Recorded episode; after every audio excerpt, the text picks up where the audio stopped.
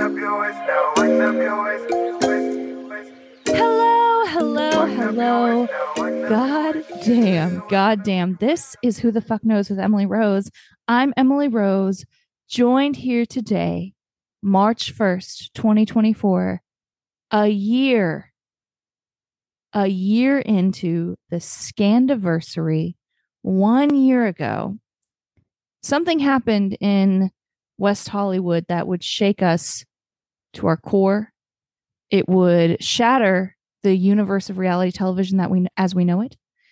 And I am joined today to speak about even more shattering news and consequences of that day with my good friend and fellow content creator, Lyndsay of Vanderpod Recaps. Lyndsay, how are you doing? you know, there will be a time when we talk on the podcast and we'll be like, it was a chill week. Nothing really happened. That has not happened yet since we've started to do these recaps together. It has not. It has not. Yes. You know what's interesting?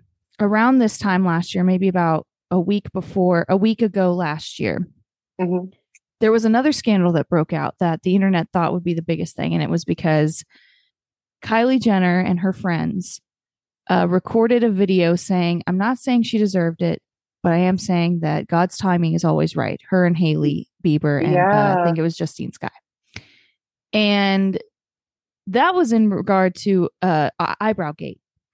And I just want to say, God's timing is always right because we started this podcast and no one, we don't deserve this. what Scandoval has done to us, but God's timing is always right. And we started this podcast. There's been news every single week. I don't want to be too glib. I want to get really into, I think, what is probably the most shocking bit of news, something that I don't think anyone thought she would do. Brittany announced that she and Jax are split up. How did you take the news? I mean, I was surprised that she actually came out and said it because last week it very much was marriage is hard. It sounded like they were working through some stuff, but please respect our privacy. And then this week, she flat out said, I'm living somewhere else. Like, we're taking time apart. And then the same day, Mr. Jax Taylor tells Page Six News, "Oh no, like she's living together, like we're living together." And then today, someone from Brittany's camp it said, show like it showed pictures of her moving into a new rental, and the person speaking for Brittany was like, "I don't, we don't know why Jax said that. She literally stopped by at the house to pick up stuff. It's Isn't that- madness." Isn't that the story of his life? We don't know why Jax said that. well, and I- also, oh, go ahead. I, there I know a lot of people are saying right now, is this for the valley? Is this for people to watch and stuff? And I gotta say, as far as what Bravo creators and content people are saying, this seems to be very much trouble in paradise. Like mm-hmm. something that even by the block by Jack subreddit have a beautiful timeline of things that they have noticed. Really? And yeah, it seems to have started the person who made the timeline and it's on by the it's on Reddit, blocked by Jax. And there seems to be Jax posted, I don't know when it was, but it's on the Reddit post, that they were him and the Toms were doing a bar crawl and they were supposed to end up at Jax's. Like that was the last place they were going to.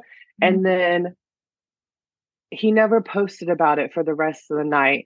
And Brittany and Kristen, I think, were supposed to meet up there, but something happened with that. And then it was like the day that followed, or a few days after, was when people started noticing that Brittany was in a different home. She was said she was going to their Malibu house or something, Mm. or some kind of house. So they can't afford a damn Malibu house out of their Right. damn minds. yeah maybe i don't know what it was but they that again the timeline is very detailed and they're the ones that clocked it that she's been in a different house so i think me personally i think something did happen i think with jax being back in the spotlight jax b jackson so Mhm. i'm sure it's going to be you know people are going to tune into the valley more now, maybe because of this. But I do think something did happen between them. And I want to get into that. But before we even get there, I do want to say for everyone listening, first of all, thank you for tuning in. We do actually, I was being a little like sassy, but we do have a lot to cover. Raquel Leviss, Rachel Leviss, excuse me, sued Tom and Ariana. We're going to talk a little bit more about Jackson Brittany. We have an episode to discuss, which we will uh, not be discussing in a play by play format, you guys, because there's just so much to talk about. But Right. we will also be going to Los Angeles now in exactly 30 days. One day before my birthday, March 31st, we will be in Los Angeles for Rob and Mo- Rob Schulte and Molly McAleer's live show, Mo- the Rob and Molly special interest show at Broadwater Theater in Los Angeles. I believe it's in Hollywood. I don't live there, but it looks like it's in Hollywood adjacent. Ooh. And there are some special guests that are going to be there.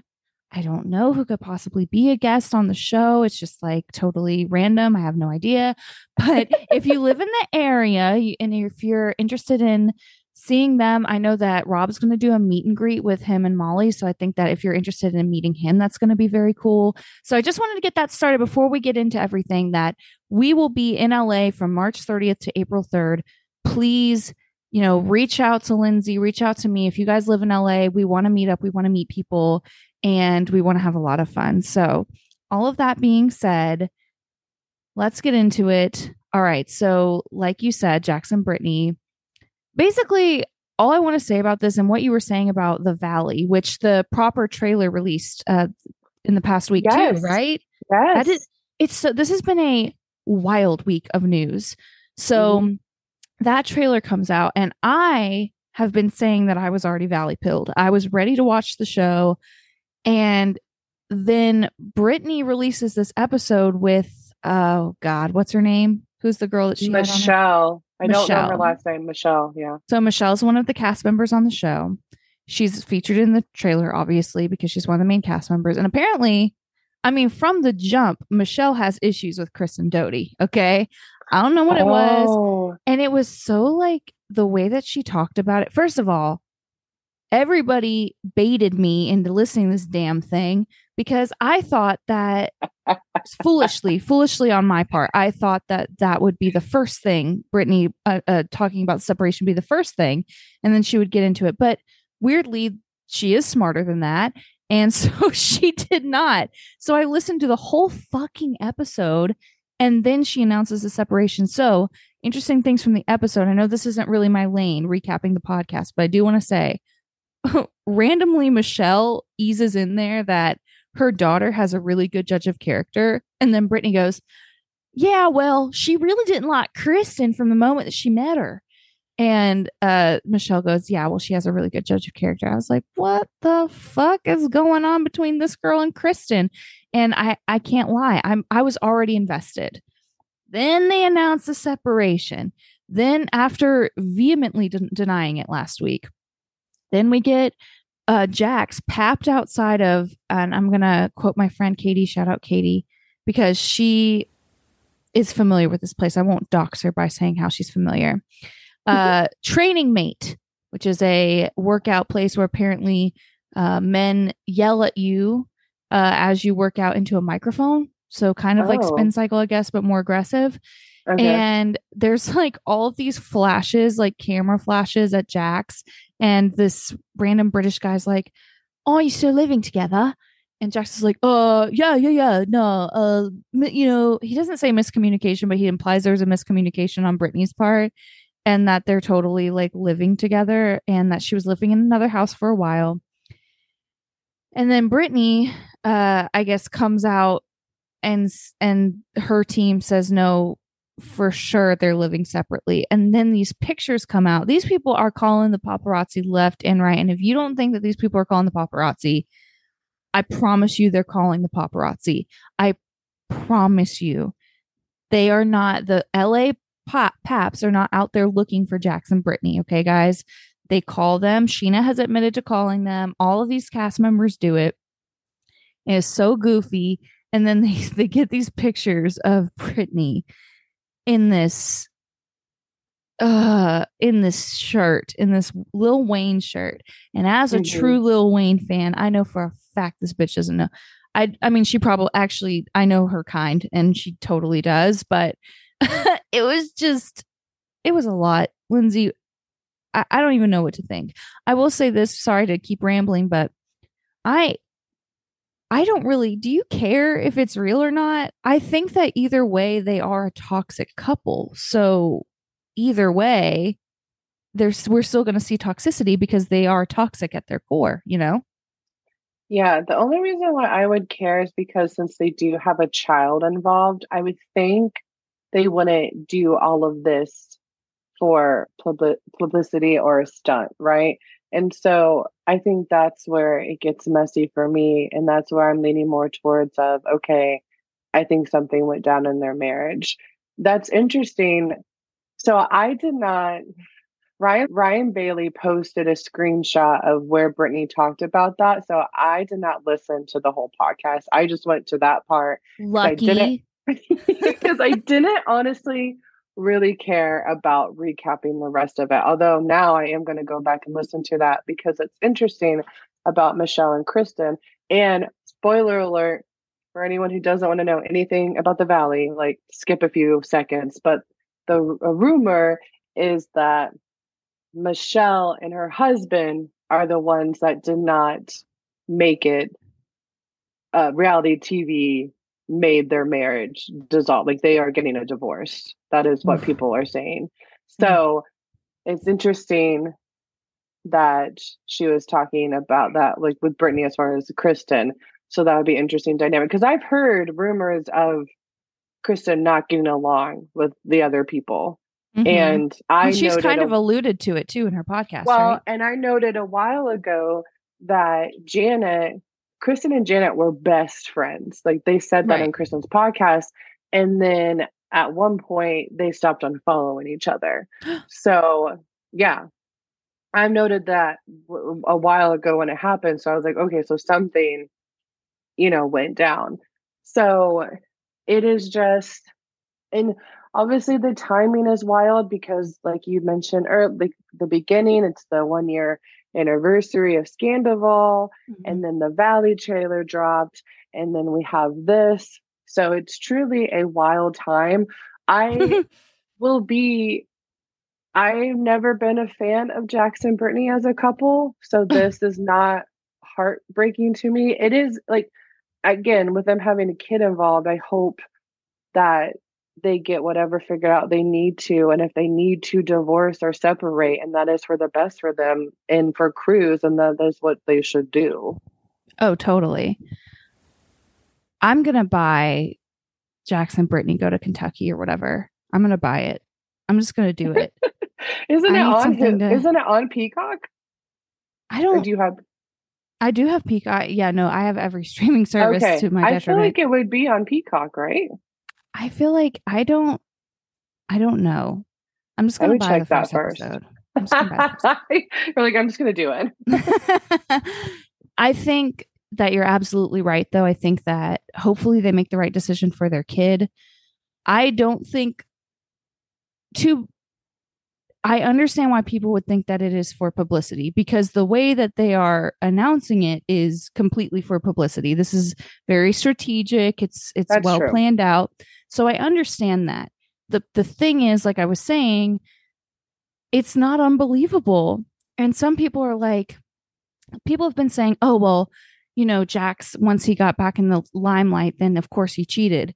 I'm willing to say may, he may or may he may or may not have cheated, but I think Mhm. that he definitely. I think that Brittany was ready to put the show behind them. I think that they were both ready to settle into parent vloggers, you know, mommy vlogger type vibes.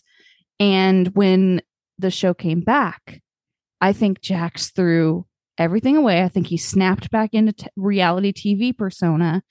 And maybe she did too, because I'm not going to sit here and act like she didn't love being on television, because yes, she did. Right. And I think that it, I think that the moment that they were brought back to that place, it broke them. And you know how much I hate to give Stassi credit, but if if I'm anywhere near right about that in any capacity, then there's some credence to what Stassi said about go, going back on reality television would probably break her. Because I think Oh, it yeah. snaps you back into a, a certain, you know, personality, a certain mindset that's toxic. Also, Lyndsay, when we go to LA, Jax will be on the loose. Oh, I heard you and Elena talk about that on your podcast, and I died. I was like, everyone is on the loose. Everyone And on the I- loose. I I personally, and I could be wrong, I don't think he necessarily cheated. I think he, like you said, back in this lifestyle, staying out late. They have a kid. Brittany Mhm. has also been vocal about they've been trying to get Cruz into services, right? Into speech services. He's in school. It seems like they're trying I didn't know to that actually. 'cause I don't. I don't listen. I'm sorry. Oh yeah. So they're they've been talking about how he's seeing a speech therapist, and it seems like they've been trying to get the ball rolling as far as helping him with whatever he needs help with. So Mm, I could see Brittany getting pissed if Jax is out all the time. It could mhm. just be it could be that. So it doesn't necessarily have to be he cheated or whatever. It could be him falling back into this party lifestyle. Yeah. And Stassi even said on Jeff Lewis that she she knows what they do and that's just not her life anymore. And I could Right. see getting back into this space could be toxic for your relationship. And as somebody who works with children and, and knows how difficult a process it is to get your child into those services and how much collaboration it requires from the family Yes. we know the parents that are out and it's no judgment but we know the parents that are heavily involved in their social life let's just say that or their maybe job and that takes them out of being involved with the kid and it makes it so much harder even I- I saw it when I was working with little kids like Cruz and then all the way up through high school. It it really does and it puts a lot of strain and then the kid starts acting out at school because of this, that, and the third. And then, you know, he's biting the behavior aid and then she has to go to urgent care, even though it didn't break skin, but you know, whatever. She gets off work for the day and I was fine. Well, so and and and like you said, it's so important for whatever services they have Cruz in. Both parents need to be involved and need to be on the same page. Brittany and Jax have never gave me the vibe that they've ever been on the same page. hell So, no. I'm sure They're not on the same page right now. They No, don't even know if they're living in They- the same house.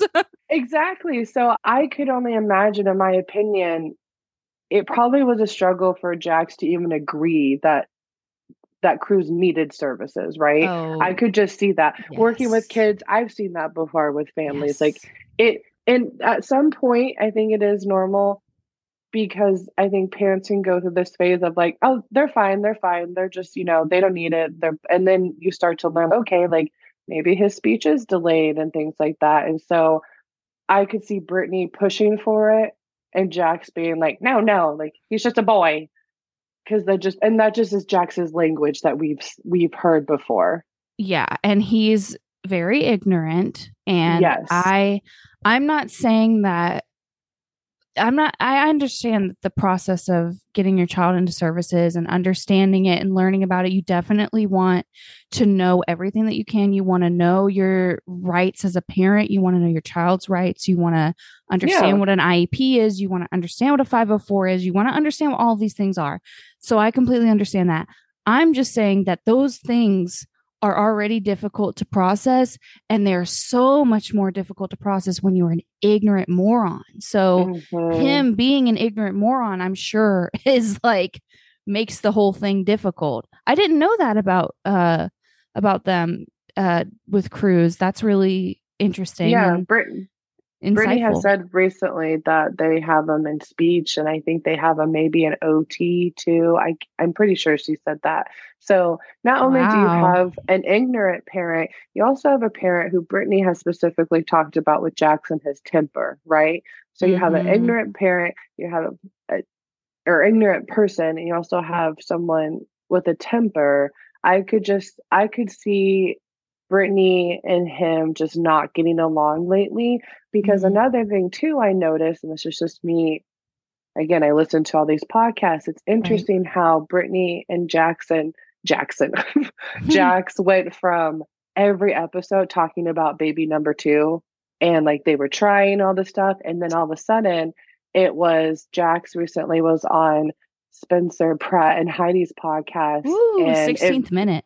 The tune very much changed. It was, mm. we're not trying right now, putting a pin in that. It just, the tune 100% changed. And it's just little things like that I, you notice with. You notice with that, anytime a couple says marriage is hard, that's a big red flag that something yes. is going down. Mm-hmm. And so, Justin just, Bieber.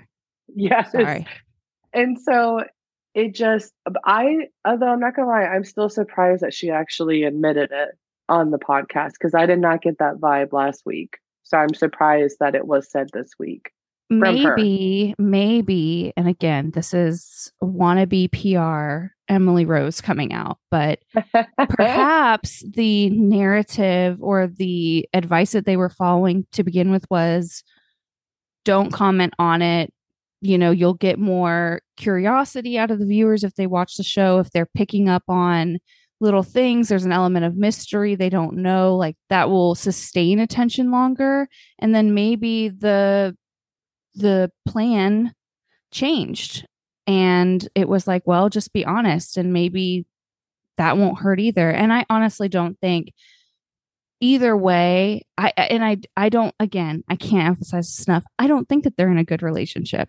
So no. uh, to me i don't yeah i don't think it's for press necessarily i just think that they made a choice to go ahead and be honest about it which is fine with me because i'm i'm going to be watching either way what can i say yeah. but hopefully cruz is okay i'm definitely interested to see how this all plays out in the press now, Lyndsay, before we get to the nitty gritty, the big topic, the lawsuit, are there any other podcasts or any other information or news that people need to tune into? Has Kristen, did she drop an episode yet?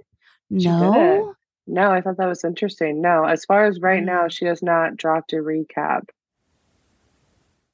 I mean, I think it's important to know that Katie has made statements and Ariana has made statements about Tom's comment in the New York Times article. Basically, both of them just saying he was ignorant right. and that was stupid of him. Right.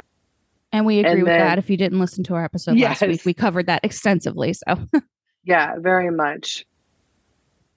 Other than that, I know there was some talk of Scheana just bought a house in Sherman Oaks, and it was brought up in an article that the house is only in Scheana's name, and oh, lawyers oh, yeah. chimed in and were saying, "Oh, this could mean divorce or bankruptcy." in Scheana Shay, well, I don't know why I just said her first and last name, but Scheana Shay, Scheana Shay went on um, Jeff Lewis live and talked about how that she is the main breadwinner in their house and she this house is in her name but it's their family home.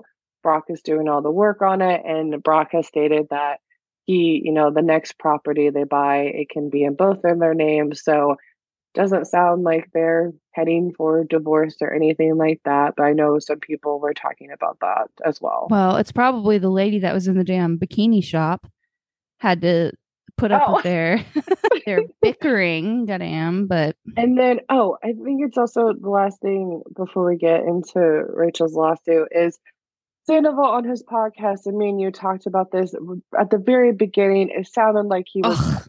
underwater with his iPhone, shaking, and just it, it's to me, it sounded like they recorded the podcast episode and Jason and Schwartz were like, "Oh man, before you put the episode out, you need to make sure that you apologize at the beginning of it. So he pretty much says almost verbatim his Instagram apology with the little tweaks in it, but he once again apologizes for his comments. But it just sounded very much, oh, we need to put this in there.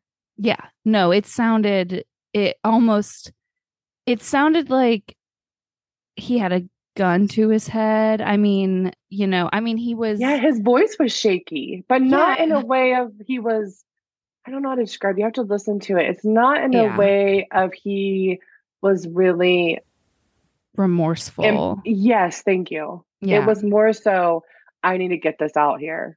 Yeah. Because people are going to call me out on it. yeah, I don't know. I don't know what to say. And he, I've I've said everything I could possibly say about that shit. He he is incorrigible. I don't know what else Yeah. to say. Right.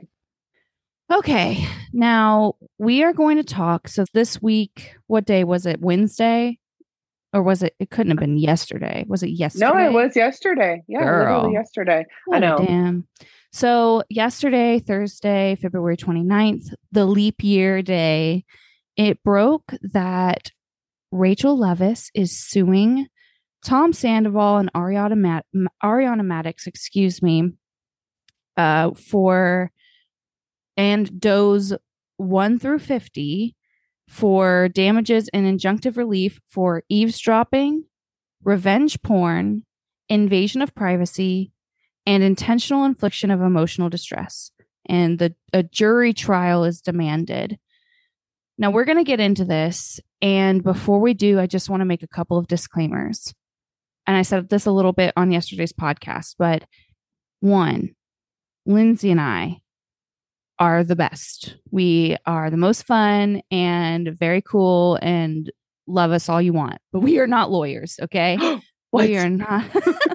we're Speak not. for yourself. No, we're not. We're not. We're not. We're not at all. We are all. not, honey. We are not. We're not lawyers. We're not. Doc- well, do you have a doctorate? I have my master's in social work, so I Wow. can, can be a therapist. I am not a lawyer. Not don't have my doctorate. So yeah. I failed algebra two, three times. So I don't have a doctorate, and we're not journalists. So we are going to go through some of the things in this complaint. You can access the complaint online, I believe. Lyndsay, do you know? We know how we obtained it, but how can others obtain it? Well, it could be. I mean, it's on my Instagram now, and it's also on other Right. people's Instagram, but it should be public record. I think there was an issue just with the website yesterday. I kind of wonder if it was crashing, maybe. Mm. But I think if you go to Los Angeles Public Records, you should be able to find it. I don't know if that's Okay. still a thing, but the the full lawsuit is on my Instagram for anyone who is wanting to read it. And I do Perfect. actually recommend reading the whole thing. It do is too. 19 pages, but it is an easy read. Uh, very easy. Oh, shockingly so. Yeah. I was I was really like I don't read a lot of things like this, so I'm not I don't either. making a sweeping statement based on a whole bunch of information, but this was a it's very easy to follow.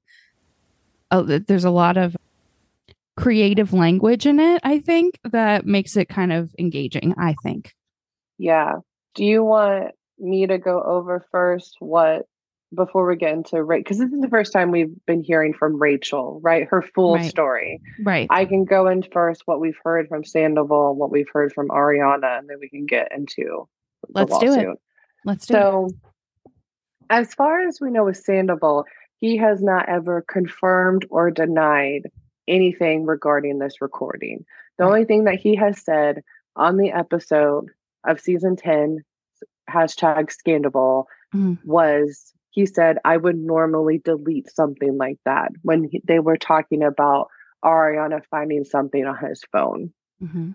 So that is the only thing that he has ever said. When it comes to Ariana, Ariana, she very much has stated that she did not send it to anyone else nor show it to anyone else. Brad has also came out and said when he did the Nick Viall podcast that he never saw the video. And then specifically when Ariana was on that episode after Bethenny in Rachel's interview, Ariana went on Scheananigans and they Mhm. talked about it. And in that, she specifically said, and also to be very clear, I have not shown or sent that video. I don't have it. I did not hold on to it for any reason. That video was gone, gone, gone before I even called her on the phone. And we all seem to have this memory because I've talked to multiple people and I listened to all the podcasts today. she did I, her research, honey. I read my recaps. I watched what happens live.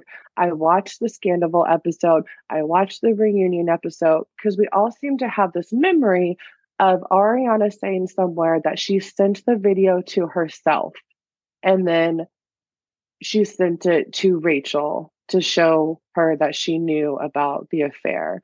However, I cannot specifically find anywhere where Ariana has said that. What I just read to you, she did say that she did not hold on to it for any reason.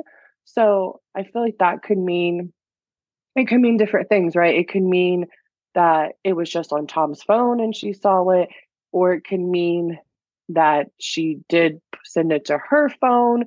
Rachel is claiming, and she said this in the Bethenny interview, that that night Ariana text Rachel two screen recordings of the video Mm-hmm.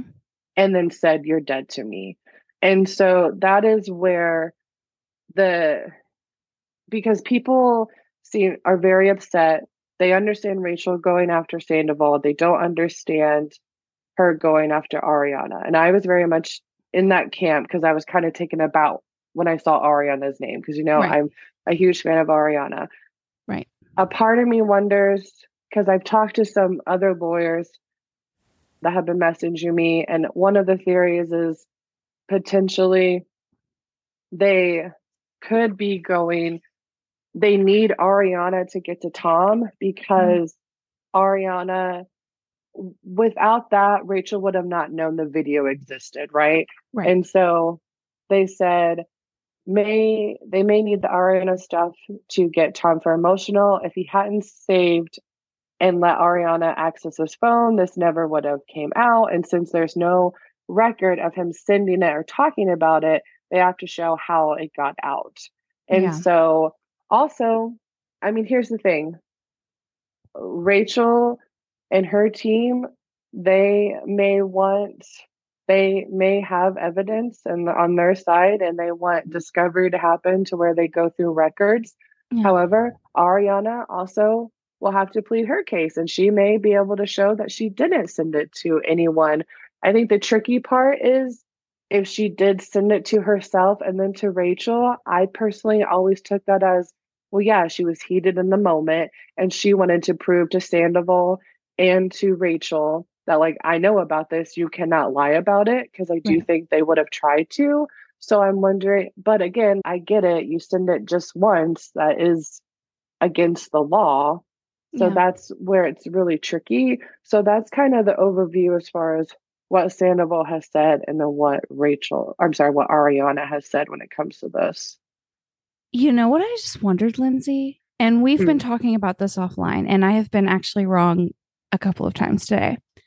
Have you listened to Sandoval's podcast? Have you re-listened to like is it possible that Sandoval is the one who said, and then I guess she like sent it to herself, you know, or whatever, and then she sent it to herself, and then she like sent it to Scheana and fucking Raquel, you know? I'll go back and listen to the only episode I could see him saying that would be the Howie Mandel episode. Right. Right. So I'll go back and listen to oh, that. oh God and bless if you. any and if it- anyone listening to this, if you find because we all seem to have this thought of No, I Ariana saying Definitely was under that impression. Yes. it's not. A lot of people think it's on the Call Her Daddy interview. It's not, it's not. and it's not even like it was edited out. Someone did a recap of the interview right when it came out. It's not in the recap. It's So- not on Kristen's, which is what I originally thought, and we I listened to. Kristen's, yeah, Mhm. and so it, it it very much could be that when we heard Rachel on the Bethenny interview, that maybe we just formed that picture. I I don't I don't know, but Right. again, this will be something. Either parties, there is. We live in a world where there's a digital footprint, so they both will be able to show it. And I know some people have brought up because in that podcast with Ariana and Scheana, Ariana brought up that when Rachel's lawyer sent out the cease and desist for anyone to not send out the video and all that stuff, Ariana sent all the stuff like to her lawyer to show like she did not have the video. Right. That very much could be. I don't think at that time they had uh, like they were able to access phone records. Now this with the lawsuit, what's going to happen next is they're going to have what's called discovery and that's where they can look through all the stuff and phone records will be looked at and so again ariana will be able to show like here's what my records are and they can go from there. Yeah, I think it, it's the age old tale with with where we are with these people right now with Vanderpump Rules. I don't fault Ariana for giving herself proof of yeah. something like right? Like wouldn't wouldn't you i think anybody especially if you'd been being lied to for some time you would you would want your own you would covet that. You would want to have the proof for yourself so that you can do with it what you will. Now should she if she if this is true if she sent it to herself would it have been should she have like sent it or showed it to anyone else? Absolutely not. And that's Right. That's an argument to be made for scheana as well back in the day with uh stassi's sex tape you know it was alleged that scheana was showing people i don't believe that she sent it to anyone and i believe stassi has has confirmed that scheana did not send it to anyone but that she showed it to people right and that's really inappropriate. And so, do I fault Ariana for sending it to herself? I don't. But this is one of these things. I feel like there's so many circumstances that have been going on with them that I'm like, these are the lessons that I'm literally helping teach these high schoolers. Is like, yeah be careful what you do on the internet.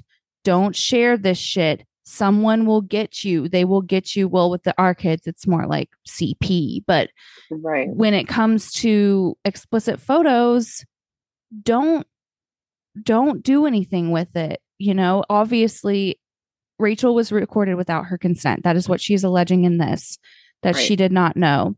Honestly, even if he said, you know, I might record you or something like that, she would have no no way of knowing if he did or not. So it's Right. just and I don't think that he would. I feel like him recording it for himself for his own purposes is like very him and I think Well- that he would be thrilled by the secret that he's keeping. That's my opinion. he literally said he normally deletes stuff like this Like that, right. so bro what has been on your phone i Right. can only i can only imagine And they get And into that- that in this complaint too. Yeah. And that's a, to let everyone know when reading this, we're very much we're gonna have our thoughts and opinions. We're gonna be mm-hmm. a try try to be as objective as we can. But I'm also aware of my biases, like when it comes to Ariana. I met Mhm. her, I've been a fan of her. So I I'm trying to consider that while also we've heard Ariana's side. Now we're going to hear Rachel's side, and ultimately it's going to be decided in court. Do I think this is actually going to go to a jury trial? I don't. I think it's going to go to mediation. I think that's going to be settled, but we shall see. And so the the issue is I from my understanding of the the law with this, even if Ariana just sent it to herself and then sent it to Rachel, then that is considered under the law like distribution of these video. You know I mean? porn. These, Yeah. yeah, revenge porn. And then the bigger thing is Rachel, I don't, has alluded to knowing somehow that she believes Rachel or Ariana sent or showed this video to other people. And that's what it says on the first page. It says does 1 through 50. And someone on my Instagram asked who that what that meant. And the Bravo docket got to shut them out. Keep an eye out on them. I'm sure they're going to release a podcast episode about this so. lawsuit. Yeah. They explain they're lawyers. They explain things so well. I love them so much. But they said it's because you don't know their identities now, but want to leave a placeholder in case you learn them through discovery or learn or learn your act you have actual claims against people you do know. So basically what that means is when they get into the discovery process and they see things like this was sent to this person, that Right. person then can be involved. Is Okay. basically what that right? I'm, Yeah, this is what I see Uh, that means. yeah, I think so. Yeah. I don't know. I, I don't know. I guess people are confused because they're like, why name them if you're not going to reveal who they are? But also, They don't know me, yet. They don't know. And Yeah. also, they, yeah, right, they don't know. And they also don't know if they would even need these people to be publicly available. You know what I'm saying? Right. I, So- I I see it as let's say they go to the phone record and they say, I'm just gonna make up a name. They say this was sent to John.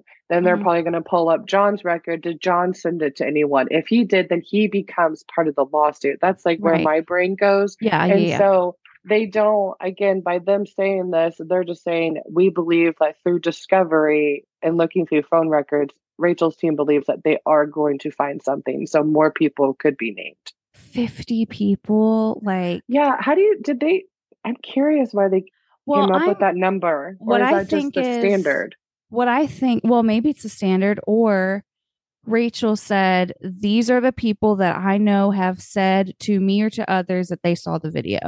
Mm, And they're not going to name those people because they don't have proof. So mhm. it's like somewhere between one and 50 people, there should be some proof. Maybe that's what it is.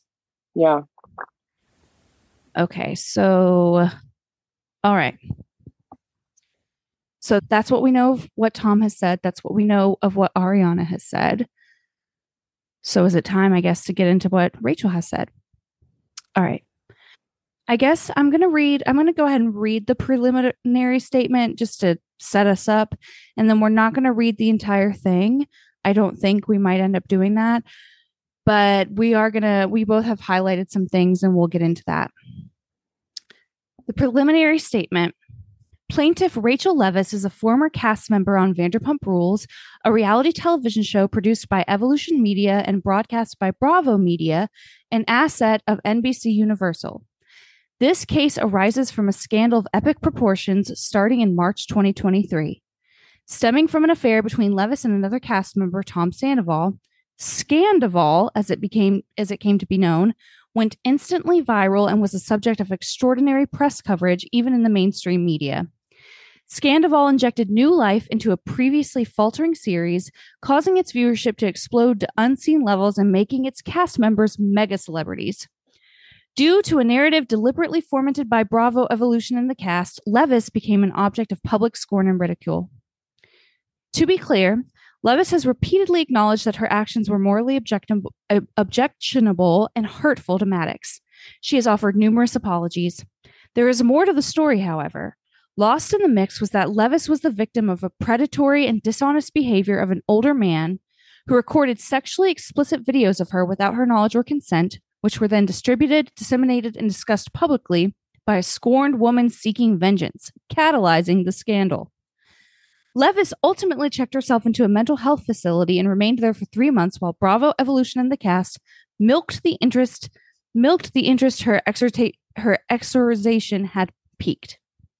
To make matters worse, Leviss was misled by Bravo and Evolution into believing that she was contractually barred from speaking out about her mistreatment.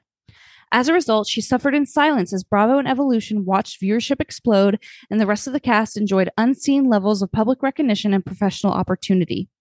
Meanwhile, Leviss, who was humiliated and villainized for public consumption, remains a shell of her former self with her career prospects stunted and her reputation in tatters.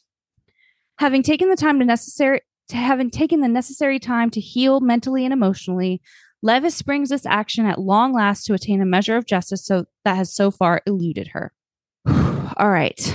Couple of things in here. I don't know what you have highlighted, Lyndsay, but for me, the first thing that I highlighted was that Leviss was it's after point two.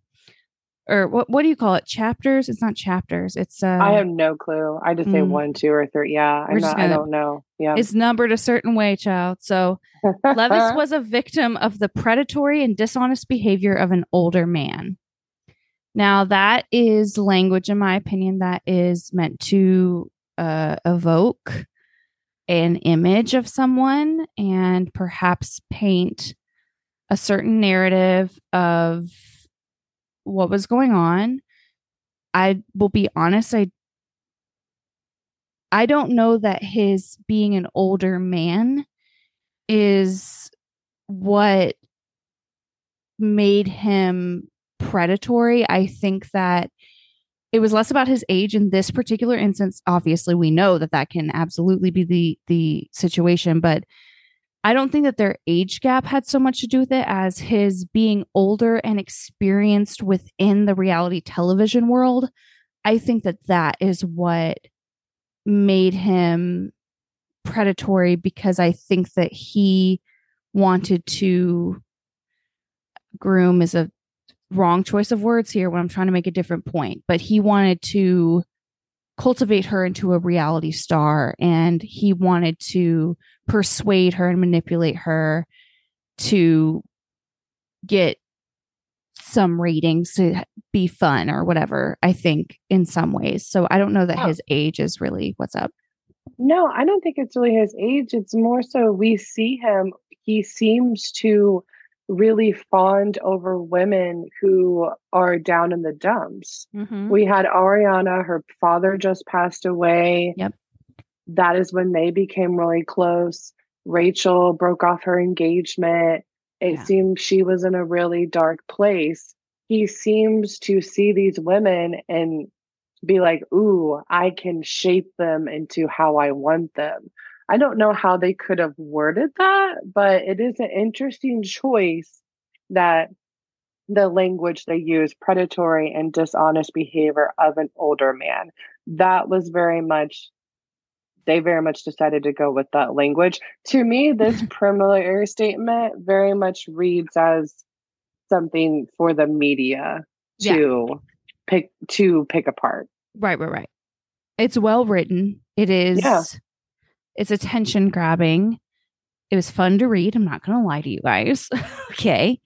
Uh but it doesn't have a whole lot of we ha- we haven't really gotten into it yet right? And then another No. piece that i highlighted and then you can tell me what you did. Leviss was mis- misled by bravo and evolution into believing that she was contractually barred from speaking out about her mistreatment. Now I did speak to Raquel's publicist about this because I have been following. You guys know that you guys know that I, I've I'm a Raquel R- Rachel Stan, right? like I haven't been super uh chill about that. So I've been following her and I reached out and just asked what I could ask. There were some questions that I asked that she could not answer. And when we get there, we'll get there. But what I did ask her was will through this if this goes to trial will we get to see what terms specifically prevented her from speaking out? Because this comes up a couple of times in this complaint and she said yes she believes so.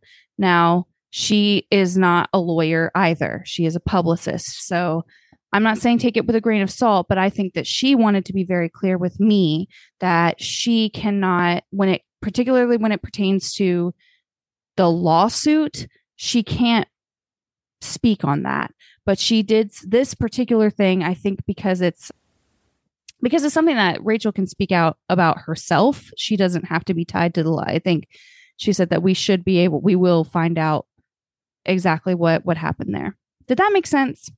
Yeah, I think it did. And Okay. we it goes it goes more into detail later on in the lawsuit when we get to the actual allegations as far as what sh- Rachel saying she wasn't allowed to say per Bravo. And it's also again I highlighted exactly what you talked about and again where I get kind of confused Rachel is not suing Bravo. She's not suing Evolution. She's not suing NBC. So it's interesting when we get into more allegations because Bravo is very much brought up. So I'm almost so I don't know. One, I'm wondering is there eventually going to be a lawsuit against Bravo? Or two, did they need to bring this all up in case things need to be unlocked in discovery? As far as we'll get into Rachel saying what happened at her apartment. Right.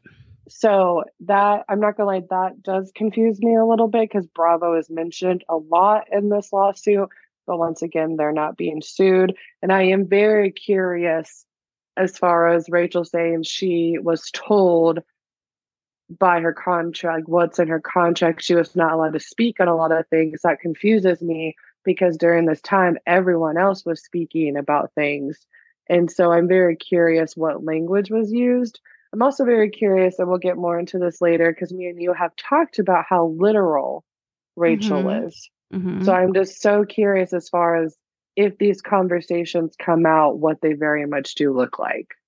Well, and uh, take notice when we're reading through this, Leviss was misled into believing that she was contractually obligated. She was under the impression, is the wording that they use later on. She was, uh, I don't, I think they use the word coerced. She Mhm. was, they don't say bullied, but they, the wording that they use is not, the contract says she can't speak out. The wording is from what she could make of the contract, she didn't feel like she could speak out.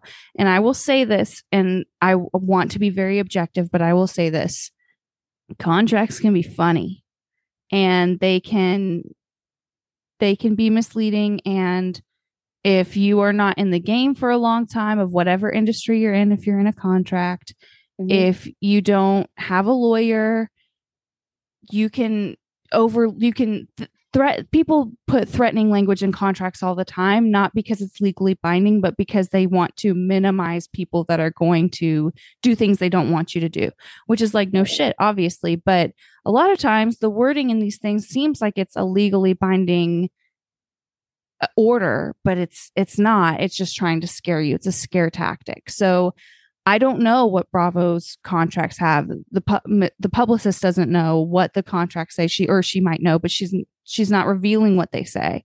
right. But I just know from my experience with contracts that this is not unbelievable to me that someone would be uh, confused. Well, and from my understanding, I think has anyone actually ever gotten a copy? I know there's been whispers of what maybe things are in like the housewife contracts. Has Mhm. anyone actually ever gotten a copy or any kind of understanding of what really is in these contracts, or is it a lot of just? No. yeah. Hmm. I Oh, would love we- to read one. Me too. I would die. I would die to read one. Also, right. We would be remiss not to mention that this is coming in the midst of a few different things that have come out in Bravo recently. That these lawyers that are handling this case are the same lawyers of or are Bethenny Frankel's lawyers or have worked with her. The I looked up one of the people that are on here, Jason Sunshine, and he is a powerful, powerful man in New York. Let's just put it that way. I don't know if he's I don't know if he's affiliated with Sunshine Sachs, which is a well, that's a publicity agency. So I don't know, but all of that to say, keep an eye on these people because they don't they they know what they're doing. So we Well- kind of made jokes about the wording, but these people are legit. Now, are they the same lawyers that are with Leah and Brandi, or no? With Brandi, yes. Uh not Okay. with Leah. Yes. Okay. Okay. Yep. And and I said Bethenny already. So and guys, I can't I cannot get into it, but just know that there are other things going on in the Bravo world right now that are all not great. With Leah, it is targeted at Andy Cohen. Oh, and Brandi, obviously. They're both targeting, and then there's a portion of this that is literally all about Andy. So we'll get there. Okay. Oh yeah. So with the parties, this basically just lists the people that are involved. So we have we've already talked about that Ariana, Tom Sandoval, and Does one through fifty. The next piece is jurisdiction and venue. This is where where it's taking place. Uh, it notes that that the it's going to take place in California because the majority of it takes place in California, and I think at one point it says that there's reason reasonable cause to believe that even if it's people are not in less necessarily California that this is a California vibe. So, am I wrong with that? Am I right? No, would say that again. Sorry. Oh, I was just saying that this is all in California. Oh yeah, that's the vibe that I also got as well. Sorry, I, my No, mind totally went fine. blank for a second. No, you're fine. It's late. I know. Uh, all right, the next piece. Now, this is where we really get into it. Yeah. General allegations. The hostile, the first general allegation A, the hostile and unsafe working environment on Vanderpump Rules. There's a lot of, in my opinion, fluffy language for a minute. just kind of setting the scene of what SUR is, who Vanderpump, who Lisa Vanderpump is, what the restaurants are. It lists when that Rachel was a cast member from 2016 to 2023, and that she made her first appearance. This is note 15, piece 15. Leviss made her first appearance on the show as the girlfriend of cast member James Kennedy, a DJ prone to violent outbursts and grappling with long-standing substance abuse issues and emotional dysregulation. Kennedy would regularly berate Leviss, falsely accuse her of cheating, and act in a generally unhinged manner, which is an understatement. Some of this was captured on camera, some was not. Leviss eventually warned Kennedy that she would leave him if he did not stop drinking. However, she soon learned that his despicable behavior was not solely a function of alcohol abuse. Now, trigger warning for this next piece because this really made me uncomfortable. Yeah.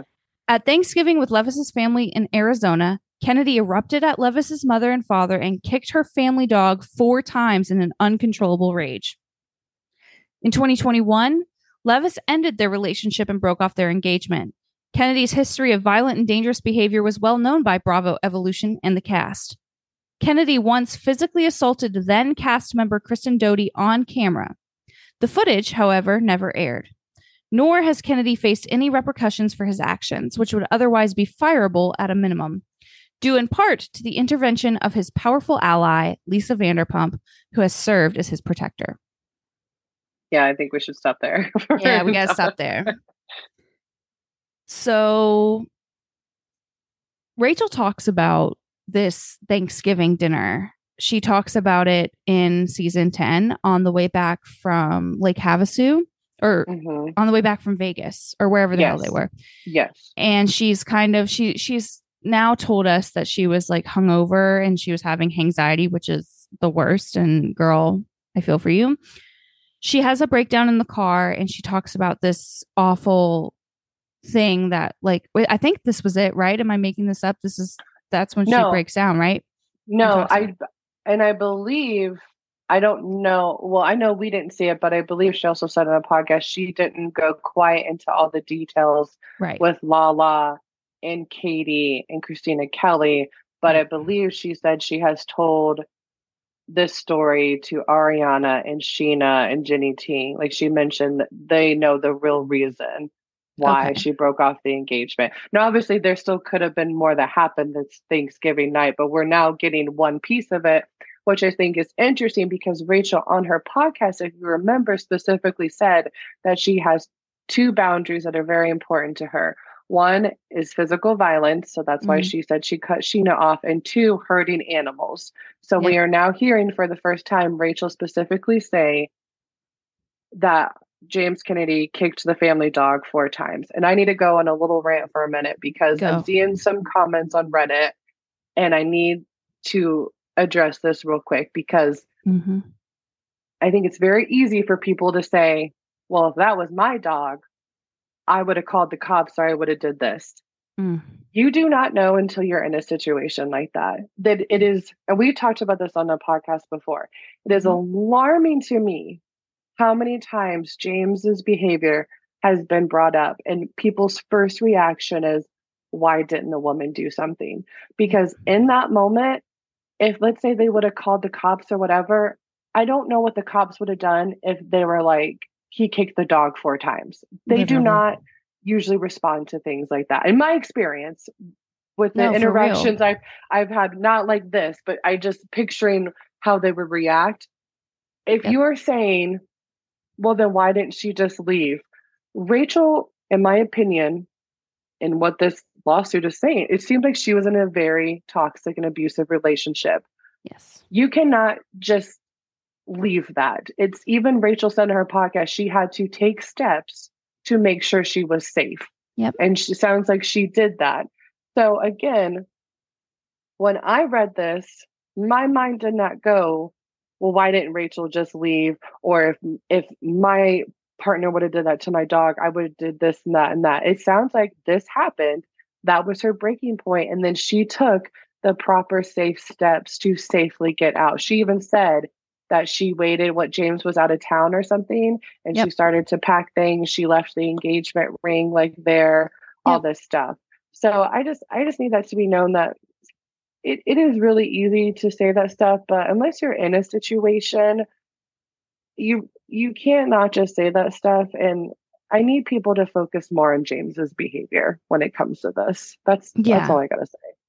And if you're fixing your fingers to go on Reddit and talk about how you would uh, the, the thing that I think bothers me about these pe- the people that say stuff like that is that in any other circumstance, not everyone, obviously there's always going to be the trolls, there's always going to be the ignorant people, but I feel like there are a lot of people that are so personally triggered at the idea of a, a girlfriend of yours sleeping with your man or triggered by the idea that maybe everyone on the show is a piece of shit.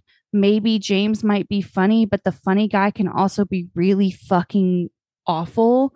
Yeah. You're so triggered by that that if you saw this in any other circumstance, you were screaming me too out here in these streets several years ago. You were at the damn women's march for God's sake. You don't fucking like Trump. You don't vote for Trump. Neither do I. I but I'm just saying you feel you stand for all these things and then when there's a situation of this random reality television star you're like well if it was me i would have taken the dog or why didn't she tell anyone sooner or well if she was really like that upset if he was really that bad literally i don't know what you guys are actually saying but what you're saying is well, it couldn't have been that bad because then she would just leave, and everybody knows that victims of abuse just leave. I know y'all are not that fucking dumb. And it is. It's, it's dumb. It's ignorance. It's stupidity that makes people say things like that.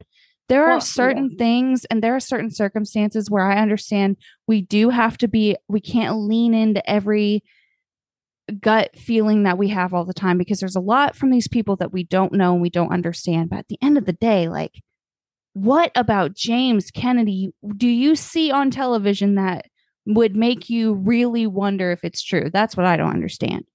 Yeah, and I think you need to sit with eh, people who really think that James is funny and really enjoy him. I think it's okay to sit with those uncomfortable feelings and being like, Yeah. oh man, this makes me really uncomfortable. I really like James on the show. So Yeah. I'm gonna need to process this Sure. because I think when we first like people when we when we get attached to these people on the show or we like them, I think our automatic reaction is to defend them. And I've seen that a lot with Ariana right now Yeah. because she is mentioned in this lawsuit. I think that is a natural feeling.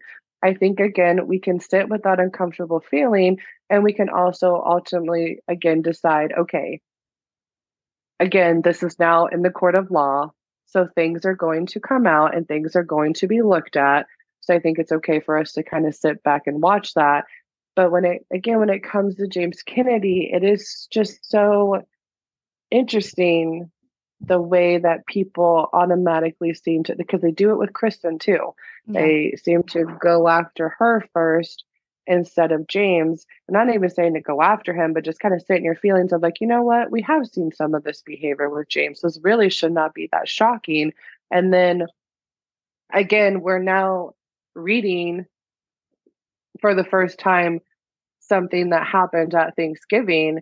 And then it goes into the Kristen Doute part, which I wanted to ask you do you Mhm. think Kristen Doute knew about this particular lawsuit, or do you think they just grabbed this because of what's been out on Instagram and things like that? But just, you know, Kristen said recently on a podcast, things will be coming Soon. to light. So I'm wondering if she maybe she didn't know about the whole thing, right? As far Right. as, but I'm wondering if they talked to her. What do you think? I when I was reading this, I wondered the same thing. I'm really not sure because it is interesting how the timing has lined up, right? With yes, with what she said and with what she said. And if you guys don't know, last week on her podcast, when she was, or two weeks ago, she was right. She was recapping. Yeah, it was her last recap with Ryan Yep. Bailey. Okay, so she was recapping the episode and she said that things would come out about well, actually no, because she said it on that one with her boyfriend as well, where sh he said the Mr. Beats Women, DJ Beats Women. And Yeah. then she said, you know, well, that, you know, well, allegedly, it's not allegedly, but y'all will hear about that soon. And then she said the same thing on. So, anyway, she's been saying it. it, is my point.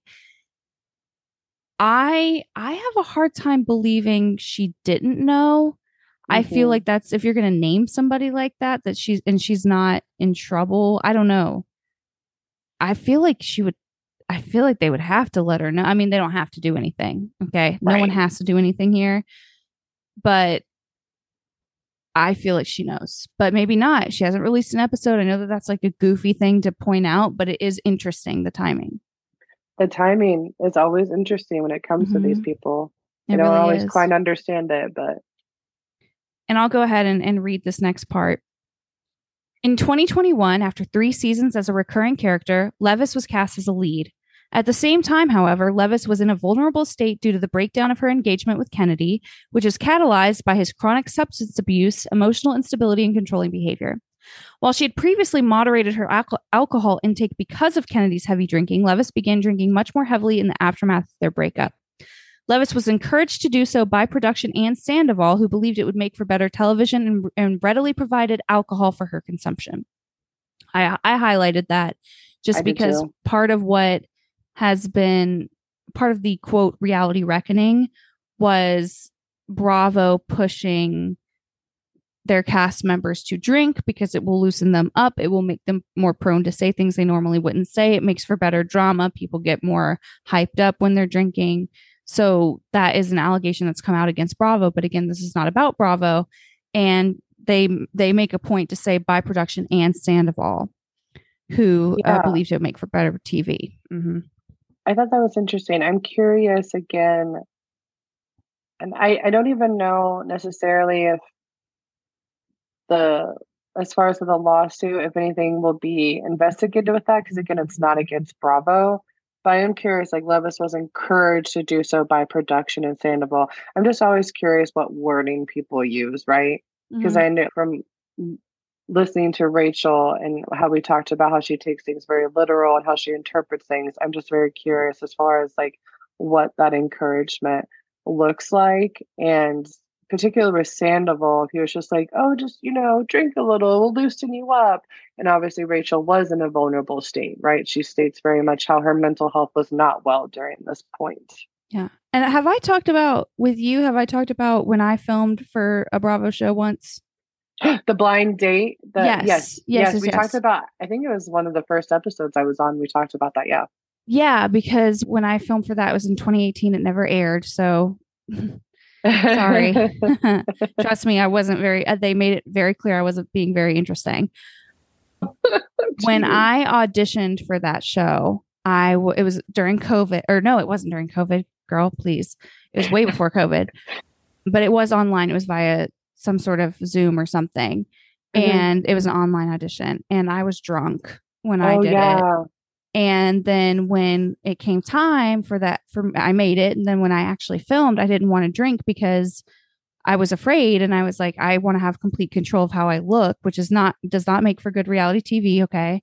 And when I tell you they had so much liquor and they were constantly offering me drinks, it's very subtle. It's not like, they're not like, you know, they might not say something like, well, you better drink up because this is boring as fuck. They're not like la la about it. Okay. but they're they are- It, there's, there's like, I specifically remember one of the producers being like, you just seem really nervous and frustrated. Like, do you want us to get you something to drink? And I mean, this was Oh. every like 20 30 minutes they had a pa asking me if i wanted something to drink now i did not drink okay i did i chose not to that does not mean right. that everyone will make that choice that does not mean that if i had chosen to drink that that would be on the producers right because it's still my choice but there is definitely i there's merit in my experience to their with with bravo and i don't even remember the production company so i can't even speak to evolution yeah.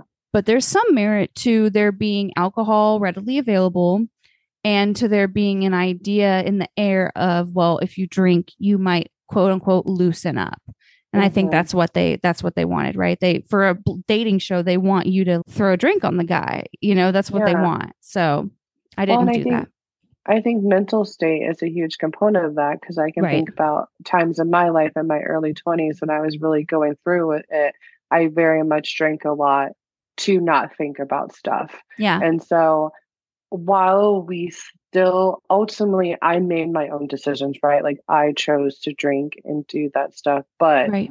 I also have been kinder to myself as I gotten older because I reflect on like I was not good in a mental and mentally in a place. So again, I think that's where with reality shows and ethics, like it is it gets messy as far as like is it production's job to step in if they notice someone who seems to be struggling? Maybe they didn't notice that Rachel was struggling Right. or if we really are filming these people's true lives, then should we get you know involved? I know there's Right. been things on like the real world where Yeah. they had a season where I believe the girl drove drunk or something Yeah. and that was a huge thing. And so it's like okay, or we just saw this past year on um, Below Deck where production stepped in. So it's this fine line of like you know there seems to be there's some clear cut things as far as when production cuts in, right? right. But if someone does seem mentally not doing their best, or if they notice, like, hmm, this person seems to be drinking more, right. do they need to step in, or they are filming these people's lives? This is a part of it. That's Right. where I think it gets kind of murky for me. Definitely. Okay. So the next part of this lawsuit starts to talk about the uh, actual affair.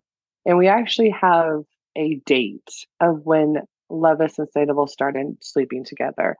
So the lawsuit says on or about August 10th, 2022, Leviss and Sandoval began sleeping together. The affair continued apace as Sandoval's relationship with Madix further deteriorated. And then it says the affair started out as a, while it was stated that it was a secret, in fact, was well known to many cast members and suspected by others. Leviss and Sandoval were not particularly discreet.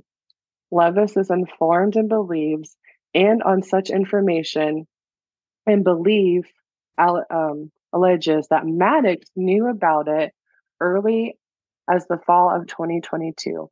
Indeed, in December of 2022, Madix scolded Leviss and Sandoval for being handsy in public and admonishing them to save the story for season 11. So basically, Rachel is saying that this affair wasn't that much of a secret. And I, this part to me is a little confusing. And if so, for the timeline for people, so she is saying that Ariana may have known as early as fall of 2022. So season 10 wrapped in September of 2022. Mhm. Rachel on her podcast talked about how she really regretted that conversation that she had with Ariana asking her about Sandoval and her sex life because that was a moment she really realized that Ariana didn't know about her and Sandoval. So then it's interesting that this lawsuit says that Ar- uh, Ariana knew as early as fall 2022. And then this whole incident in December 2022, she's saying Leviss and Sandoval scolded them for being for being handsy and then said save it for save the story for season 11 and that part to me it just really stands out to me because my in, my instinct as an Ariana fan like there's no way in hell I could picture her saying that Right. and I do remember this there were there are a lot of weird stories during this time. I think even Ariana mentioned or Lala mentioned that there was an incident where where Sandoval and Rachel were in bed together, and Yeah. Ariana made a comment like, "This is inappropriate. Like, stop doing it." Mhm. And so, again, I've always took it as you know, I think Ariana turned like turned a blind eye to a lot of things, but for Rachel to ver- ver- verbatim verbatimly say that Ariana made this comment of save the story for season 11, that is opening up such a huge can of worms. Yeah. It's basically saying that, and she even said like some cast members knew about this affair. So then at mm. that point, it's not an affair that you know what I mean, if all these people know. So that again, that is just so interesting to me. And I don't my my my brain cannot compute that if I'm honest. It just doesn't seem like something to me. So That seems uh, like an incident. Sorry, that seems like I just again I wonder if a moment of sarcasticness or something being literally taken. I don't know. I don't know. The for the a little BTS for our listeners, I had to step away for just a second. Did you read all of? Did you No, finish so- that portion? I just read through 2021 and then I was getting to 22 because that's when I was going to talk about the up and out of stuff. But I just fo- was focusing on as far as when she's saying Ariana found out and then specifically her saying save the story for season 11 because that See- is alluding to a lot. Yeah. So this is what the okay. Taking this at its word, which I'm going to do in this moment. The only context that I could see Ariana saying that in, in jest almost or sarcastically, so painting a picture, if Tom and Raquel are like being handsy or flirtatious in front of Ariana, Mhm. and Ariana's not bothered by it. She's not like worried. She does not think that Sandoval's going to leave her for this girl. Right. And she jokingly says, Oh my God, what are you guys like in love? Or like, guys, stop flirting. You should save that for season 11. If there were indeed talks that after season 10 was up in the air, that season 11 might not happen because there was nowhere go- going with the story. I can see a circumstance where Ariana would jokingly say, like, oh, well, that would be a storyline. You know what I'm saying? yeah. And the the truth is, or what I believe to be the truth is, there are a lot of there is a lot of irony in these kind of circumstances where you look back and things that you say and do are weirdly aligned. I don't think Mhm. that that's out of this world. So do I I I'm not going to say that I believe that she was plotting to save this affair for the cameras, but can I see a circumstance where she said something like that? Yeah. And Yeah. does that if you're trying to sue somebody, would you use their words against them? Yeah. Yeah, and and, and I at that point again, I don't really know as far as a lot of this a lot of this stuff again seems to be more of I don't know giving a background context of a story, but once again, they're not suing Bravo or Evolution or as far as the whole the affair itself is not a part. You know what I mean? As far as like the Yeah. the actual what she's suing for. And so then we get into at that time, Vanderpump Rules was facing an uncertain future. Interest among the public had worn and the plot had grown stale. Madix, in particular, was reportedly on the chopping block. In the absence of a sticky new storyline, there's every reason to believe that Vanderpump Rules would have been canceled. Madix was aware of these pressures as Sandoval and both were heavily invested financially uh, and reputationally in the show remaining on air. By extension, if their relationship was already on the rocks and if Sandoval was intent on brazenly carrying out an illicit affair with another cast member, they had every incentive to leverage these salacious threads into the storyline of Vanderpump Rules. So, back to Ariana being on the chopping block. So, Up and Adam made a video a few weeks ago. I cannot remember the date. And he, it's interesting that he talked about this. So, he said that there was rumors going around that Ar- Ariana was supposed to be axed after season 10 of VPR. They mm. told her she didn't have a real storyline, and allegedly, Lisa had an on camera conversation with somebody else talking about if she doesn't step it up, she'll be axed from the show. And Sandoval was the only one saving her. That's how they got the sandwich shop in play, and then Scandal happened. So that's really interesting timing. I do not know who Adam heard that from.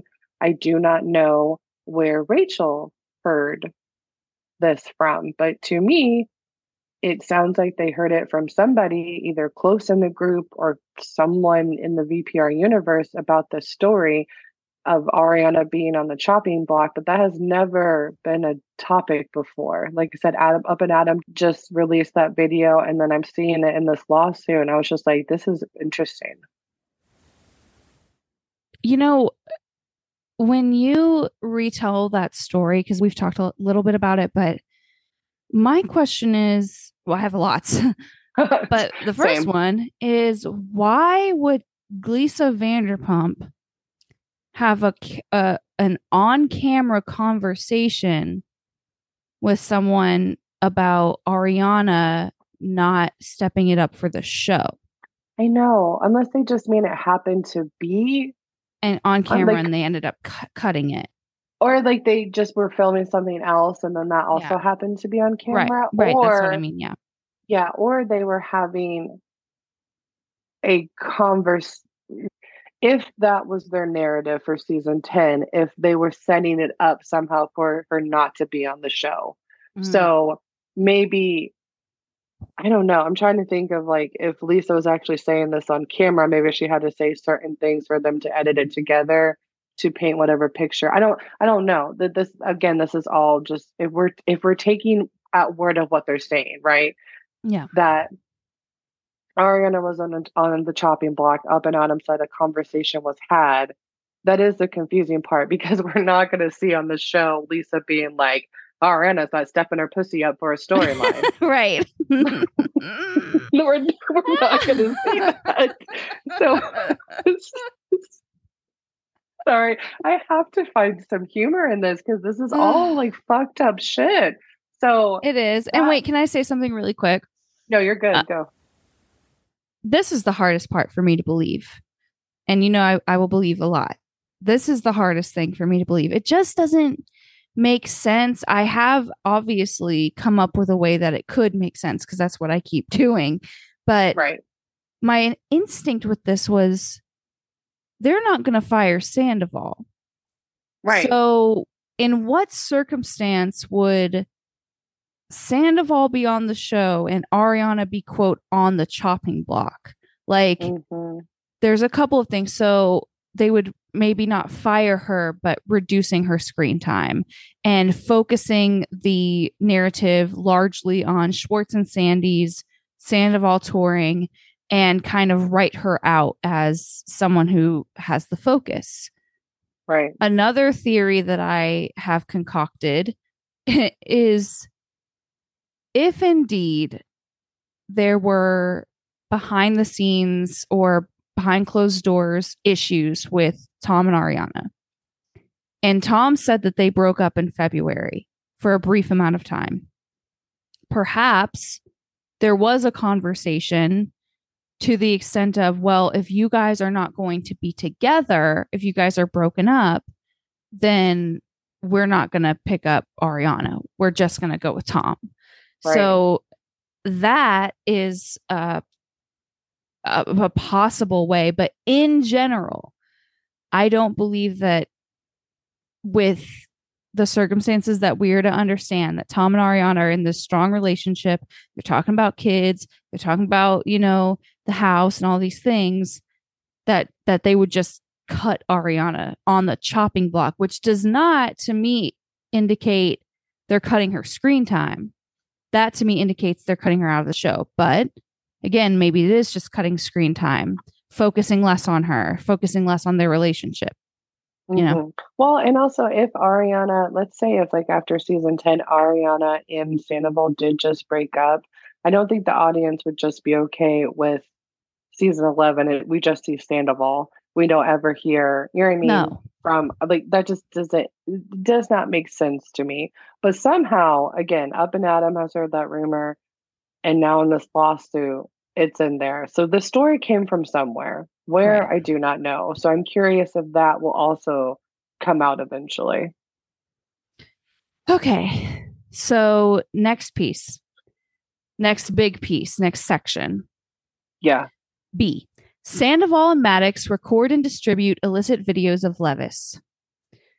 On or about on or about March 1st, 2023, Sandoval was performing with his cover band at Tom Tom in West Hollywood when his phone pur- purportedly fell from his pocket and slid unlocked or otherwise, fully accessible into the crowd. It was reportedly retrieved by an attendee and handed over to Madix, who searched it and found sexually explicit videos of Leviss.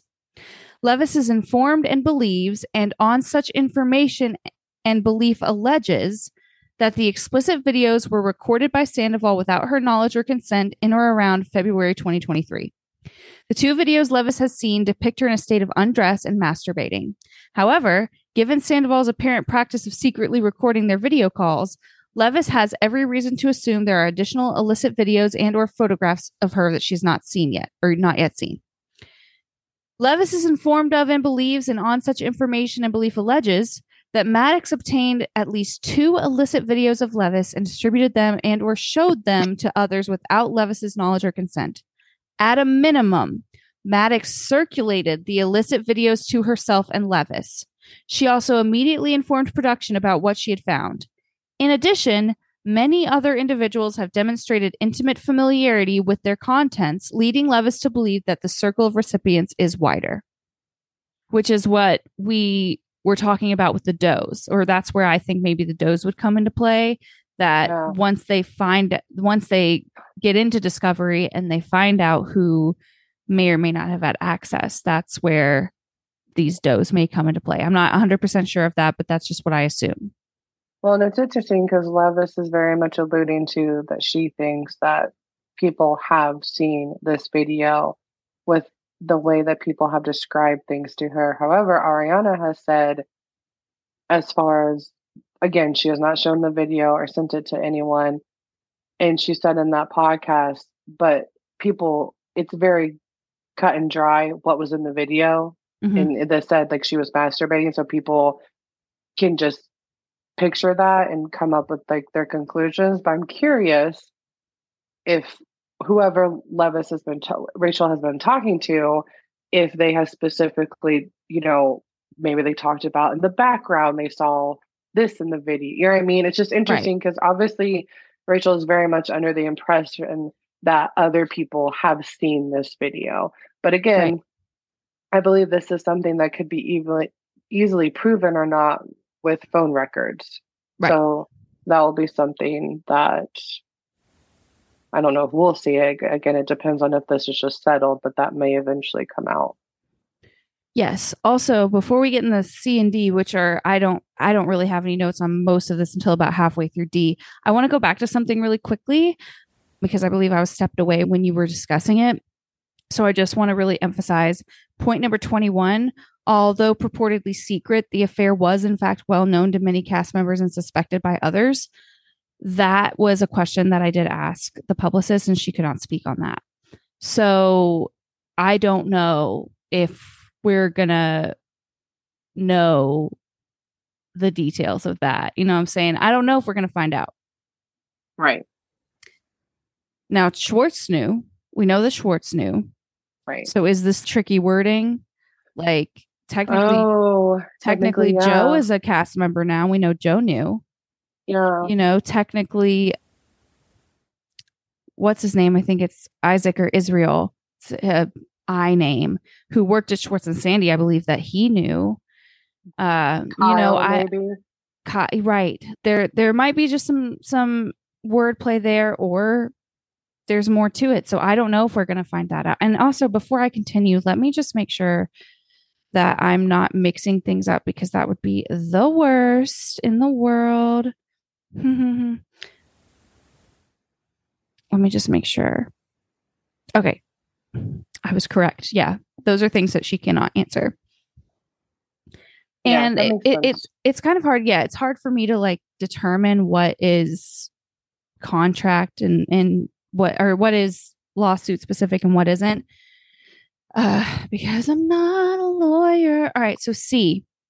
Leviss battered after madix steals and sends illicit videos literally there's nothing there we don't already know and i'm not just skipping Yeah. over it because it's scheana but it truly we already know the story about scheana hitting her allegedly pushing her against the wall throwing the phone we already know all that Yeah. D, Bravo and Evolution capitalize on Scandoval and cover up defendants' illegal acts.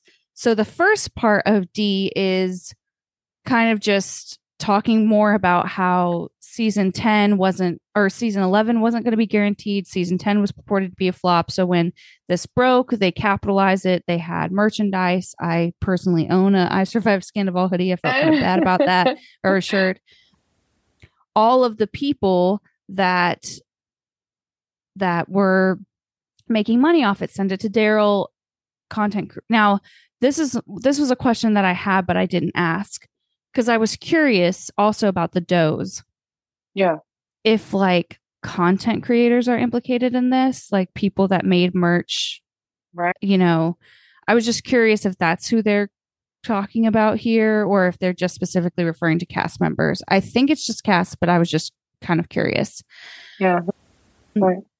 so now let's get into this which i'm going to read if if you are cool with that Yeah, go for it. point number 32 this is the That's what I had highlighted too. okay yeah yeah. This is the big this is the big one. On march 4th 2023 the day after the news of the affair had broken production directed leviss to film with sandoval at her los angeles apartment. With cameras rolling leviss confronted sandoval for secret for secretly recording pornographic videos of her and storing them unprotected on his phone Sandoval had not only invaded her privacy and breached her trust, but had also left her enormously vulnerable to a nightmare scenario of the videos leaking on the internet. Sandoval responded to Leviss's fury with cowardice and lies, claiming falsely that he had obtained permission to record her. Seeing that Leviss was having none of it, however, Sandoval ultimately offered a reluctant admission and a sheepish apology. Sandoval was clearly rattled. After filming ended, an erratic and unsettled Sandoval refused to leave Leviss's apartment in spite of her requests. Leviss was forced to have her sister and brother in law pick her up and drive her to their home. That day, Leviss retained an attorney and to mitigate the risk of the illicit videos leaking. Once at her sister's home, Leviss turned off her phone for two days, hoping the heat would die down. However, media reports suggest Sandoval was in a panic over the on camera confrontation with Leviss. Specifically, he was concerned that being accused of recording non consensual pornography would paint him in a negative light, unquote. Quote, paint uh-huh. him in a negative light, unquote. Sandoval reportedly threatened to cease all further filming for the show unless he was granted editing rights over the scene. Shockingly, Bravo and Evolution obliged his demand. The scene was selectively edited to ad- omit any mention of Sandoval's illicit recording or Leviss's lack of consent. This was part of a pattern and practice of Bravo and Evolution throwing Leviss under the bus in favor of Sandoval. Recording someone engaged in sex acts without their consent is a crime, and Sandoval appears to have admitted to it on camera. Portraying the confrontation as it actually occurred instead of protecting sleazy Sandoval would not only have been truthful, it would have been also good television. But Bravo and Evolution had apparently decided that Leviss would be their sacrificial lamb. Throughout the ordeal, they have san- they have sanitized the story to ensure Leviss would look as uh, would be seen as the arch villain, arch villain. So Whew. when we heard rumblings, I don't know if we remember of the scene and Sandoval throwing some kind of fit. Right. Now, Well, What was immediately Kristen, sorry. Go ahead.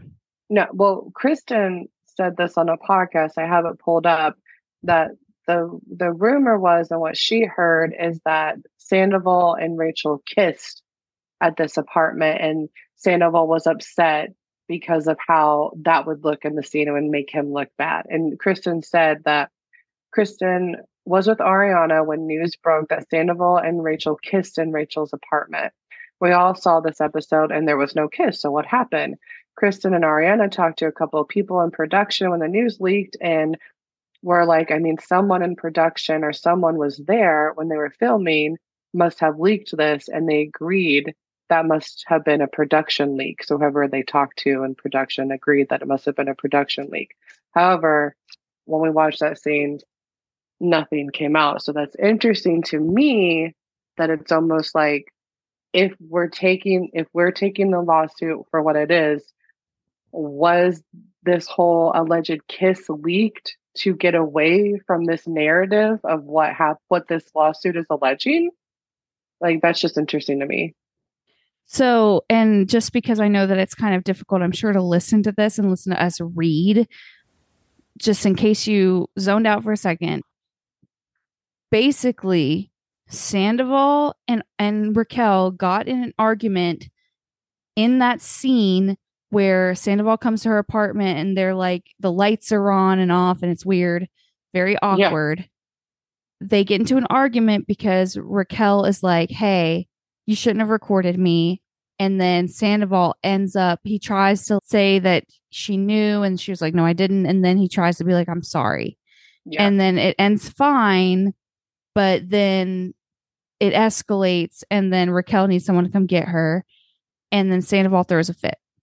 So the implication here is that Bravo knew that there was illegally recorded pornography by Sandoval and covered his ass and prioritized him by not letting that portion of their evening air. So, and like Lyndsay said, what we were told I mean, I remember almost immediately it was like they kissed on camera and Sandoval. But you know, when you really think about it, now I understand why we would believe that back then, right. but everything we've seen up until now, March 1st, 2024, almost a year later, a year later, does Sandoval seem to be regretful or remorseful of his relationship with Rachel because I don't feel that he would get up in arms about how it would look him kissing Rachel on camera. Right. Because I don't think that he gave a fuck about how Ariana felt. I think that Right. at that time, we could have believed that he gave a fuck because we couldn't believe that he wouldn't, right? But I think that since then, he has shown, shown that he does not care about what she thinks and the implication in like, oh, it would look bad for me to kiss Raquel. Well, it would look bad because it would hurt Ariana. I don't think that he gives a fuck about that. Can't emphasize that enough. That's why I keep saying it. What do you think, Lyndsay? Do you this is all our opinions. If we had to make a choice, what do you think? I mean, I remember Reality Bites talked about this in a podcast episode where they said, them. I do too. If this conversation did happen, then it would have been on Bravo to stop, and then an internal investigation would have had to happen. And I think they probably, it, what, and again, what should have happened, I don't know what happened, is they would have had to explain to Rachel, you know, what basically what to do with this information if she wanted to proceed with it, if she, you know, didn't want it in the episode. I, I- don't know. They there's some kind of conversation had to have, and I don't know if any investigation took place. That's what you think would happen. So, But can I push someone- back on that for just a second? Yeah, because I listened to that too, and uh, they are literally the experts on that. My question is though, because we don't know the logistics or the specifics of the conversation, right. if you're just somebody that is recording this and the focus is this is the biggest affair that's ever happened on the show and if Rachel isn't explicitly saying in that moment, Hi, you recorded me without my permission, and that's illegal, like maybe the conversation didn't happen like that. And just based on how this world operates and the kind of shit that they've seen on this show, mm-hmm. I and the pressure that they were under. Also, this is evolu- This is Beverly Hills's crew, by the way. This isn't like. So I just feel like I wonder if it, that's something that maybe in the moment you wouldn't necessarily think of it that way. You would just think of it as, oh, I, I don't know. I don't. I'm going to be honest. Uh, When you first hear that he had a video of her, I think that my assumption until later was that she sent him the video Mhm. and I don't know how it was worded. I'm just trying to give the producers a little bit of credit because I think, yes, if it was explicitly said, Hi, you recorded me without my consent, like that should stop things. But I just have, I'm, I'm wondering if the way that it was worded at 1st wasn't Mhm. exactly that. Does that make sense?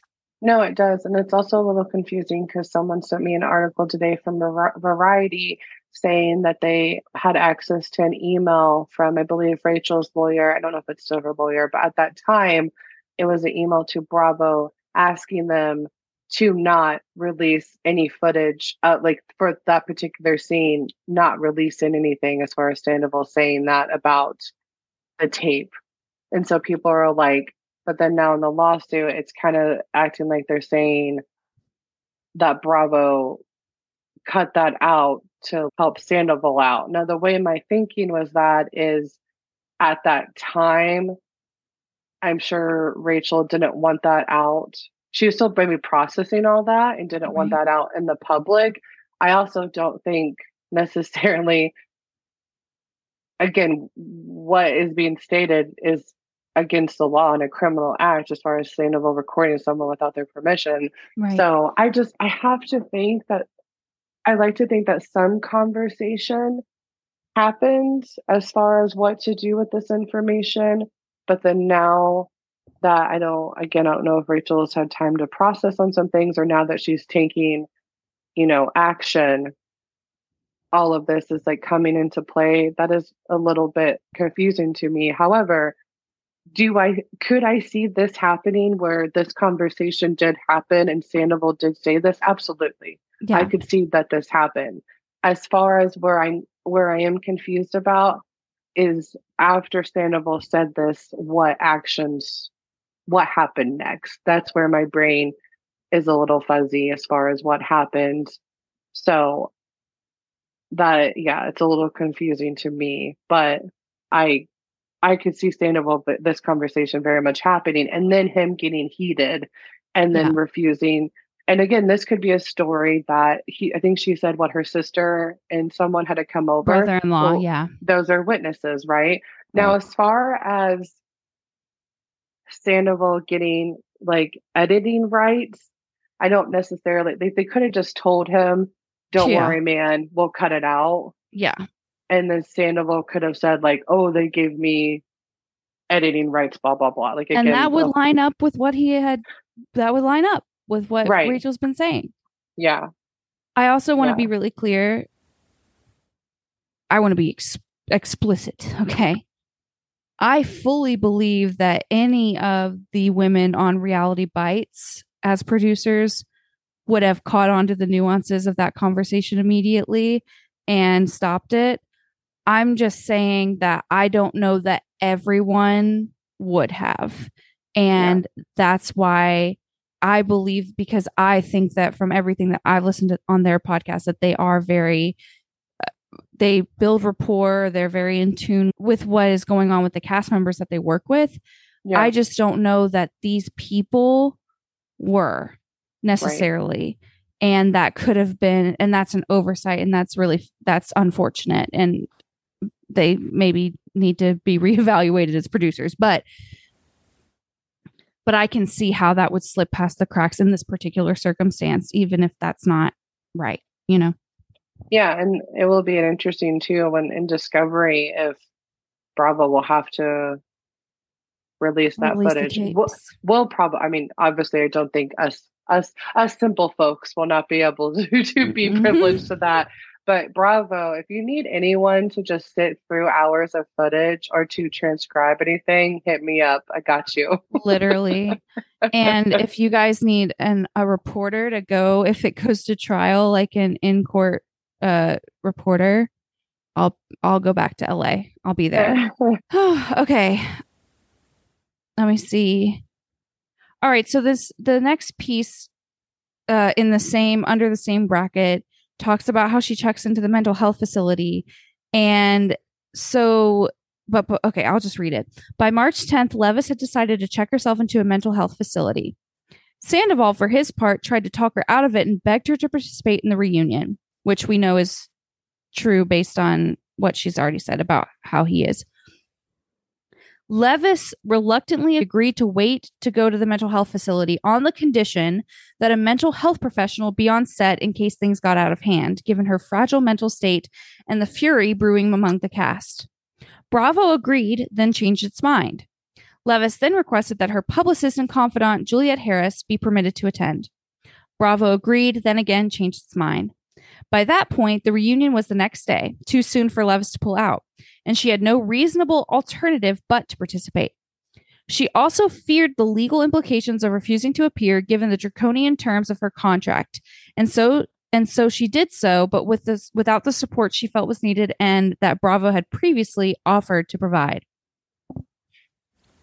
At the same time, press coverage was slanted decidedly against Leviss, and she became an object of scorn and ridicule. Other cast members were vilifying her in interviews and waging a public campaign against her on social media. They could not have done so without the blessing of Bravo, which pre approves all cast media appearances and exercises tight control over public messaging, which I highlighted. Yeah, I did too. I'm going to fight that in a minute. yes, Bravo has clearly decided that had clearly decided this feeding frenzy was good for ratings. Various cast members and Bravo itself also released their own Scandoval merchandise to cash in on the explosion of interest, including an I Survive Scandoval long sleeve shirt currently available for sale on Bravo's website. I do own it and I am going to keep it. Uh, but Rachel, I will, I'll send you 40 bucks uh, if that's any help because I want to keep my shirt. Okay. yes. So the part that they say they could not have done so without the blessing of Bravo, which pre approves all cast media appearances No, and they don't. exercises tight control over public messaging. Yeah, so many of these people go rogue. Sandoval went rogue on Howie. He went rogue on Nick Viall. Scheana went rogue on Amazon Live. While Lala yes, went rogue sup- on Amazon Live a couple of times. Yes. So while they are supposed to get approval, they all they do not always do that. And is it believed that sometimes afterwards they quote unquote get in trouble? I don't know exactly know what that means. I know there was talk of Scheana getting quote unquote in trouble after that Amazon live where she talked about hugging, you know, Sandoval and her and Lake Tahoe and the Graham situation. Yeah, but don't know if that Lala, is a fine or well, La- Lala got in actual trouble. Like we saw Oh, her she- have to walk the shit back. yeah. Um, God, what was it? I remember it was in, I was enraged when it happened because she's so annoying with this hip, hypocritical backtracking bullshit. But uh she said something, child. I think it was maybe maybe about the reunion. And then people were like, "Oh." And then she was like, "No, I didn't say that." And then later she came out and said, "Yeah, I had to tell you guys that I didn't say that because I got in trouble with Bravo." So she fully walked her shit back. Yeah. So these people they very They much should, but they don't always. Yes, exactly. So like that that wording in the lawsuit, I'm just like, eh, that actually these people they do go rogue. They do. All right, so here's another piece that I have a lot of questions about. Uh so basically at number 39 it's talking about how Bravo was uh, deliberately making Leviss like the scapegoat of all of this and profiting off of her demise Mhm. blah blah blah. Then says Leviss was subjected to a gag order prohibiting her from discussing Sandoval's gross invasion of her privacy. Madix's eventual response, Bravo's cover up, or the veracity of her allegations of physical assault against Shay, who was publicly calling her a liar, accusing her of playing the victim and falsely and being falsely backed up by others. In sum, while the rest of the cast savaged Leviss's reputation and lied about her in the press, drumming up not only interest in Vanderpump Rules but also hatred of her, Leviss herself was involuntarily silent, muzzled by Bravo for the sake of its ratings. While all this may have been good for ratings, it was catastrophic for Leviss, a human being who was forced into hiding and subjected to death threats directed at her and her family. Sandoval, on the other hand, received a development deal from Bravo for a job well done along with a pay raise. Uh yeah, I mean this is what I was talking about. I I really want to know how they silenced her and under what condition. Because Well, and you know, no, no, go ahead. Well, and then obviously something happened because then Rachel went on Bethenny's podcast in August and went through all this stuff, right? Right. So what does she actually mean was subjected to a gag order? I don't understand like do gag orders, what does that actually look like? Is there an expiration date with that? Or what does that entail? Because again, Rachel then described this, I think I believe with the first time we heard Rachel say verbatim. I know I was out in the press, but her say verbatim that Sandoval sent that recorded her without permission and that Ariana sent it to herself and then texted to Rachel. So I'm just curious what again that conversation looked like as far as her, like Bravo saying you cannot talk about these specific things. I just don't understand again how that played out. Me either. I I find it fascinating. I'm really interested to learn, but I don't have an answer. Well, and again, this the suit isn't against Bravo, but Nope. it's almost like could there not be implications? I mean, you're literally saying are you trying to say like they have in their their contracts or somewhere that you cannot because this is a crime, you know what I mean? Like again, Yeah. recording someone without their permission is a crime. Right. I don't I thought with as far as these contracts when it comes to this stuff, like that's you can't tell someone they can't speak on that. So how does that work?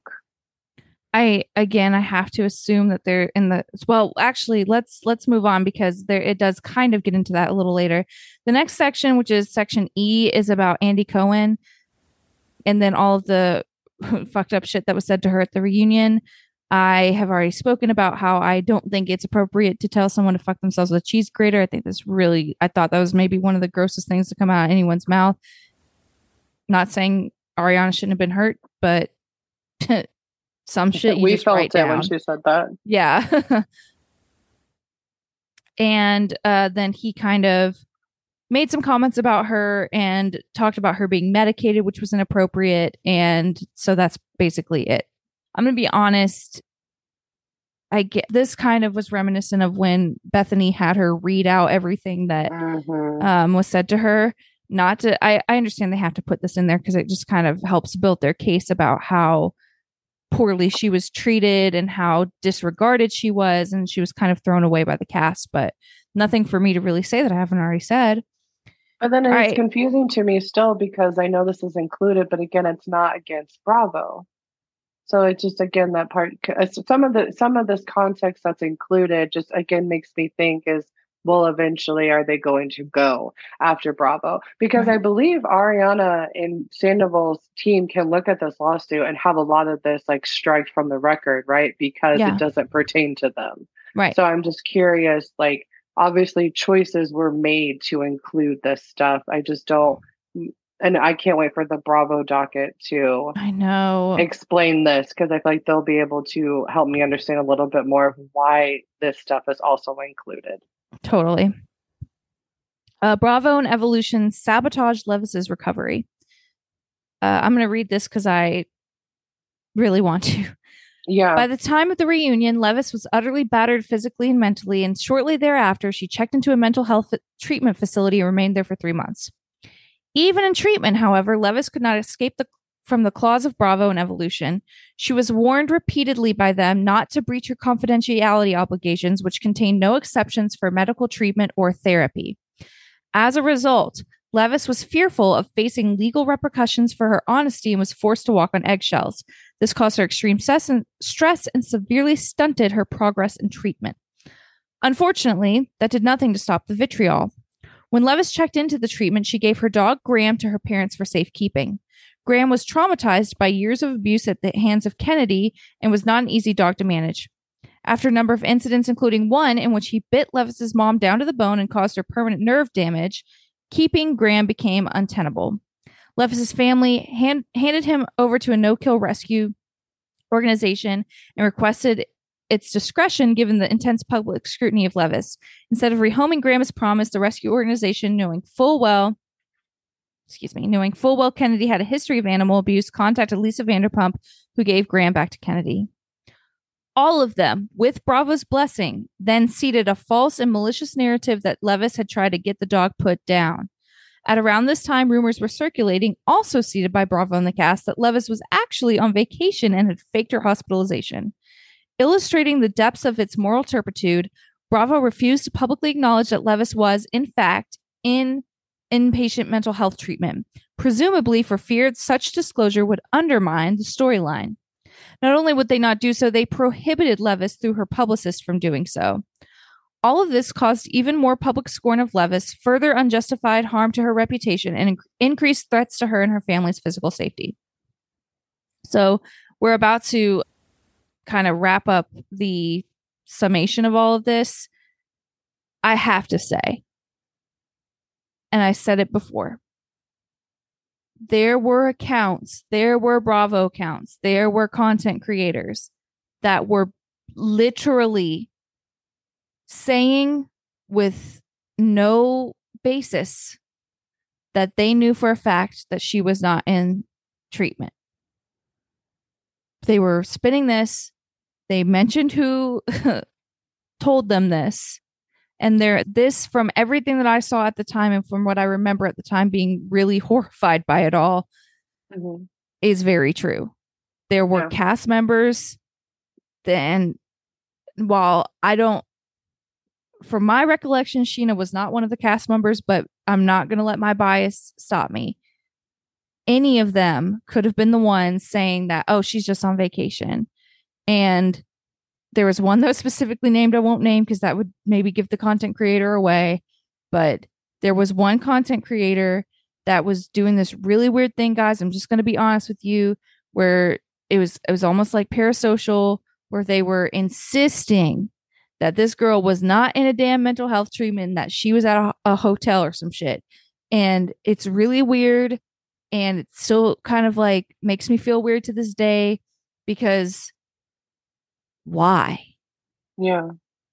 Like, why would she lie about that? It's like, isn't it just more reasonable that she just checked in? Don't celebrities go to rehab all the time just to get shit off their, you know, get people off their backs for their drug? Doesn't mean that they're going to be healed when they come out. Doesn't mean that they're not going to pick up the bottle as soon as they walk out. But people go to these places. It's it's hard for me to describe because it wasn't just like oh she's not there. It was like oh it's unreasonable to even think that she would ever want to do something like go to a mental she doesn't have anything wrong with her. She's just a piece of shit. She's just a trash whore. I swear to you guys it was really bad. And i want to be unbiased too it, but there some of the stuff that was being allowed by the cast and by extension bravo was uncool. And that was one of it. That was one of those things to me in my opinion.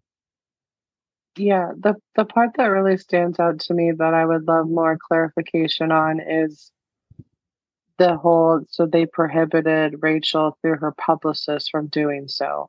Like what why this whole notion of them not letting Rachel confirm that she was in a mental health facility. I don't understand the why behind that. I really don't. I know they said presumably for fear for such disclosure would undermine the storyline. I even with that, I, I I just I do not understand the why. i don't Nor- either Do I understand?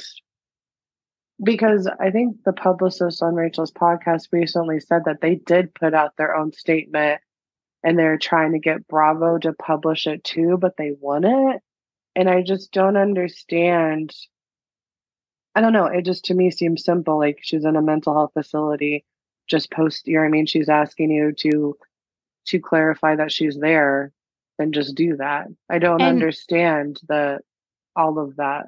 and what storyline because when she went in they weren't filming for season 11 Right. they had already filmed the reunion where she said she was going to treatment and that she was getting help on the reunion well, so and- what storyline And what we're seeing now in season 11 is Rachel is, they're saying she is in a mental health facility. You know what I mean? Sandoval's waiting for her to get out and she got out, but isn't talking to him. So that is said on this season. So that part to me, I would love more clarification as far as what that looked like, as far as Bravo prohibiting that. Again, that might not, that probably won't be a piece that we will ever see, but that's what stands out to me. And I just I I don't understand it. My brain once again, I keep saying this, my brain cannot compute that. No, not at all. And so we wrap up this piece of the complaint In short, Leviss has been battered and broken irrevocably in service of a salacious storyline. Uh etc etc they warned her unironically that she must return to avoid having her story told by others and reaffirmed her prohibition against speaking to the press on her own terms by the de- but the depths of her mistreatment in season 10 went far beyond what is acceptable even in reality television and leviss knew that returning to the show meant risking a descent back into the depths of despair from which she had just emerged meanwhile everybody else got what they wanted vanderpump rules remains on the air continuing to milk the storyline leviss catalyzed sandoval emerged with a significantly higher pay and a development deal with bravo what is this development deal madix has become know. a bona fide darling of pop culture has a new boyfriend and is starring on broadway for Leviss, the future is less rosy. She brings this suit to vindicate her legal rights, if not to restore her sullied reputation. Well, I, for one, am a huge fucking fan of the podcast. Okay. So you got me. okay. So I, I'm certainly not going to read through all this out loud because I will put you guys to sleep. But these are the I- causes of action. So, th- which I read at the beginning. So the eavesdropping, the revenge porn, invasion of privacy, and uh Jesus, what's the other one? I think that's it, isn't it? Oh, intentional infliction of emotional Oh, distress. yeah. I don't know what to say. Well, this is I what think I think it's important. Oh, can you hear me? Yeah, I can. Okay, sorry, my Oh. AirPod. Oh, I'm echoing. Can you hear me now? Yeah. Okay, sorry, one of my AirPods died. I think just with this section, what's it, we can just go over because certain accounts are diff- are against certain different people. So, for instance, the ear the eavesdropping one, which I know some people heard that and they're like "E- eavesdropping, like I I could be sued for that because when I think of ear Uh, yeah. eavesdropping, I think of like my my ear to the door listening. Or This Harry and Ron's extendable ears from Yes. Yeah. mhm. But this is specifically talking about him recording the engaging in numerous private, like they engaged in private conversations and him recording these. Right. That's part of it. So this specifically is against Sandoval and Mm. and then it goes through like what she's seeking as far as uh damages and things like that.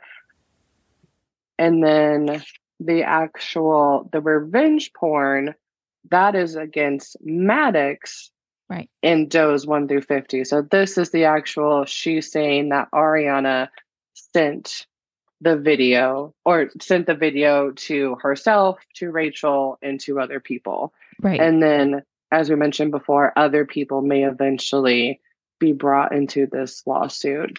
And then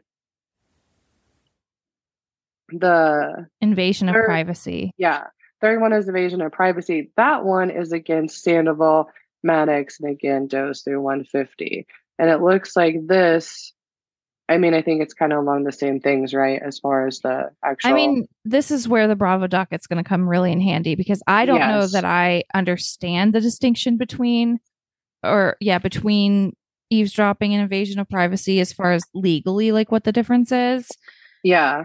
I And think then maybe I, I I think maybe eavesdropping is like the physical act of doing it, whereas the invasion of privacy is the like knowing about it. I, I don't know Mhm. how to describe it, like the intellectual piece, whereas the eavesdropping is the physical act, the actionable thing. I don't know. Yeah. Yeah. I can't wait until they really go through this. And then the last one is intentional infliction of emotional stress. And again, that is that is with Sandoval, Madix, and Doe's one through fifty. So this is interesting because I believe it will. I believe Rachel is also going to have to, I don't know, prove or show that like these things were do were done due to like malice intent. It sounds Is like it? with some of the well, there's something. Where's it at? Let me pull it up. Well, you, I guess you, uh, well, do you have to prove intent 65. though for, oh, okay, 65? Like for revenge porn, does Yeah, I don't think that. Yeah, no, I don't think so. But this says Leviss is informed and believes and on such information and beliefs alleges that is informing the acts. Okay. Oh, Madix acted with oppression, fraud, and malice, or alternatively, that Madix acted in such conscious disregard of Leviss's right to privacy. Well, so again, I guess even the act in such conscious disregard. So Yeah. again, I don't think necessarily, yeah, when because I saw some people saying they would have to prove malice intent, but I don't think that's the case because then couldn't anyone who send or videos or things could just say, "Well, I didn't do it maliciously," right? So I don't Well- think I Oh, sorry to interrupt. no, I I wish that was my thought. Well, I'm thinking through again through discovery, depending on what they find. I don't know like how specific that can get. I don't mm-hmm. know like all what all they're going to comb through, but if at any point Ariana said something to the effect of, "I don't fucking care. I don't care Yeah. who sees it. I don't care how she feels," then that would be disregard, you know, of her Yeah. right to privacy. Yeah. I don't care. There's show it to everyone, which she did say about the affair. We know, according yes, to Lala, but right. I don't know that she said that necessarily about the video. So maybe that's something that would have to be investigated. Yeah, this the last part of this lawsuit will definitely be good as far as an actual lawyer to go over as far as the yeah, charges please. and what almost, they have to prove. But I just thought again what we went over because again some of these charges are only against Ariana, some of them are against both Ariana and Sandoval, and then some of them are just against Sandoval. And then again, the lawsuit ends with prayer for relief, and that just kind of goes over what they want. Now she in this lawsuit, it does not specifically say any amounts No. that they're asking for. And so that will be interesting if to keep note of if a number ever does, you know, come up. Again, I don't think this is going to go to trial. I really don't. She does um, demand trial by jury.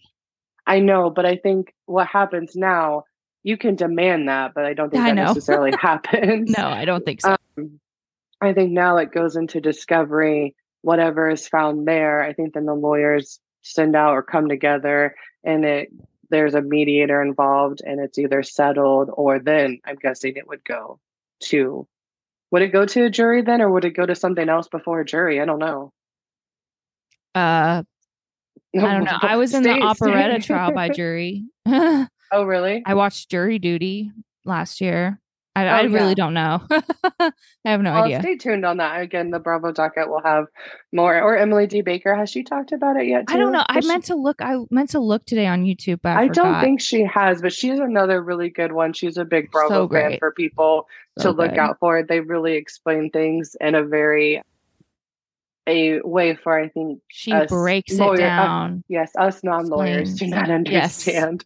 So, but yeah, I mean that that is the you know, 5 hours later that is the gist of the lawsuit and I think Whew. really whatever feelings everyone is feeling right now, I get, but ultimately like it's now in the court and Sandoval and Ariana are going to have to prove their case and Ariana's going to have to or and Rachel's going to have to prove her case. Like that's Yeah. just what it comes down to. So we shall see. If this is not the end of Vanderpump Rules, though, I don't. It sure seems that way. Oh my God. Yeah. Well, uh, I, I want to talk about that. Okay. So, that, like you said, that's the complaint. Now, as far as this week's episode, like we said, we're not going to recap it play by play because I feel like we gave you guys a lot of information just now to sit with. So, instead, we asked you guys to give us some questions about anything you wanted to ask us v- VPR related. And so, Lyndsay, why don't you read us some of those questions and that'll probably get us into the episode. Yeah, I think there were three overall main themes of this episode being the Graham situation, Scheana and Brock, and then the Tahoe trip. Yeah. So someone asked me, and I'm sorry, I'm just going to say someone. I didn't ask anyone if I could say their name, so I'm just going to Yeah. put someone asked. Totally. So someone asked, "Do you think the Graham scenes were reshot?" So on our last recap, recap, I did say that I thought that the Lisa and James scene of Graham being reunited seemed iffy to me. Mhm. I'm not gonna lie, that scene does still seem iffy to me. However, as I mentioned in my Instagram story and on the podcast last week, last week, I very much was aware that potentially, and what did we see? That Graham was brought to Tahoe and he was a surprise for the group. Yeah. Now, do I still think it's weird that you have a dog who has been through it, that y'all have said that has has behavioral issues?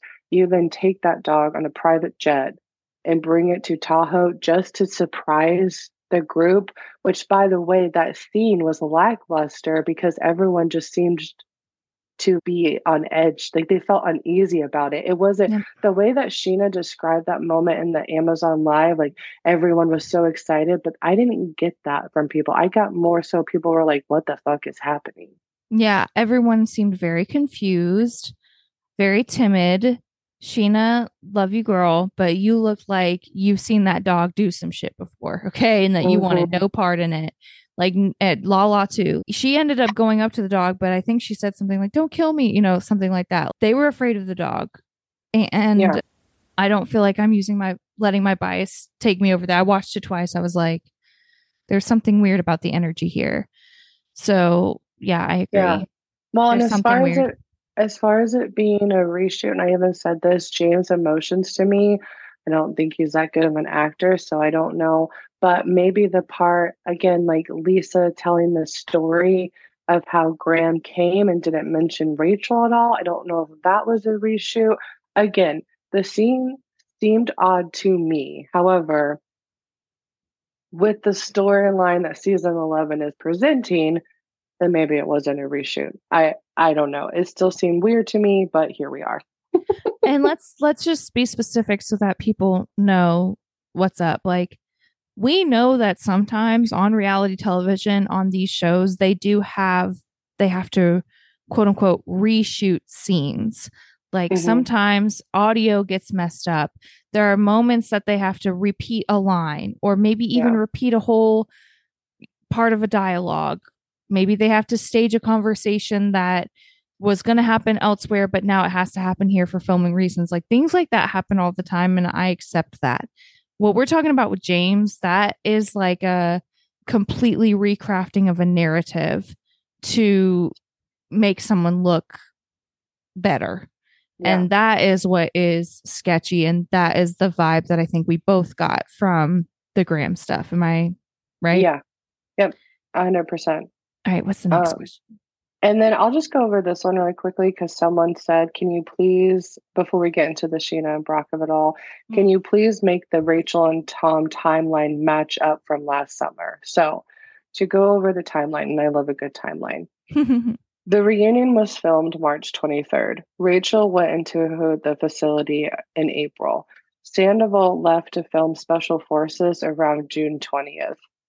Filming starts June 28th. Rachel gets out of the facility July 3rd. Sandoval previously said before this he had they had the last communication they had right was when he left to do special forces. Mhm. So that was mid June. Sandoval's birthday is July 7th. Tahoe, I believe the trip. So James posted a Tahoe group photo with the girls Wednesday, July 19th, and then Thursday, July 20th was with Graham.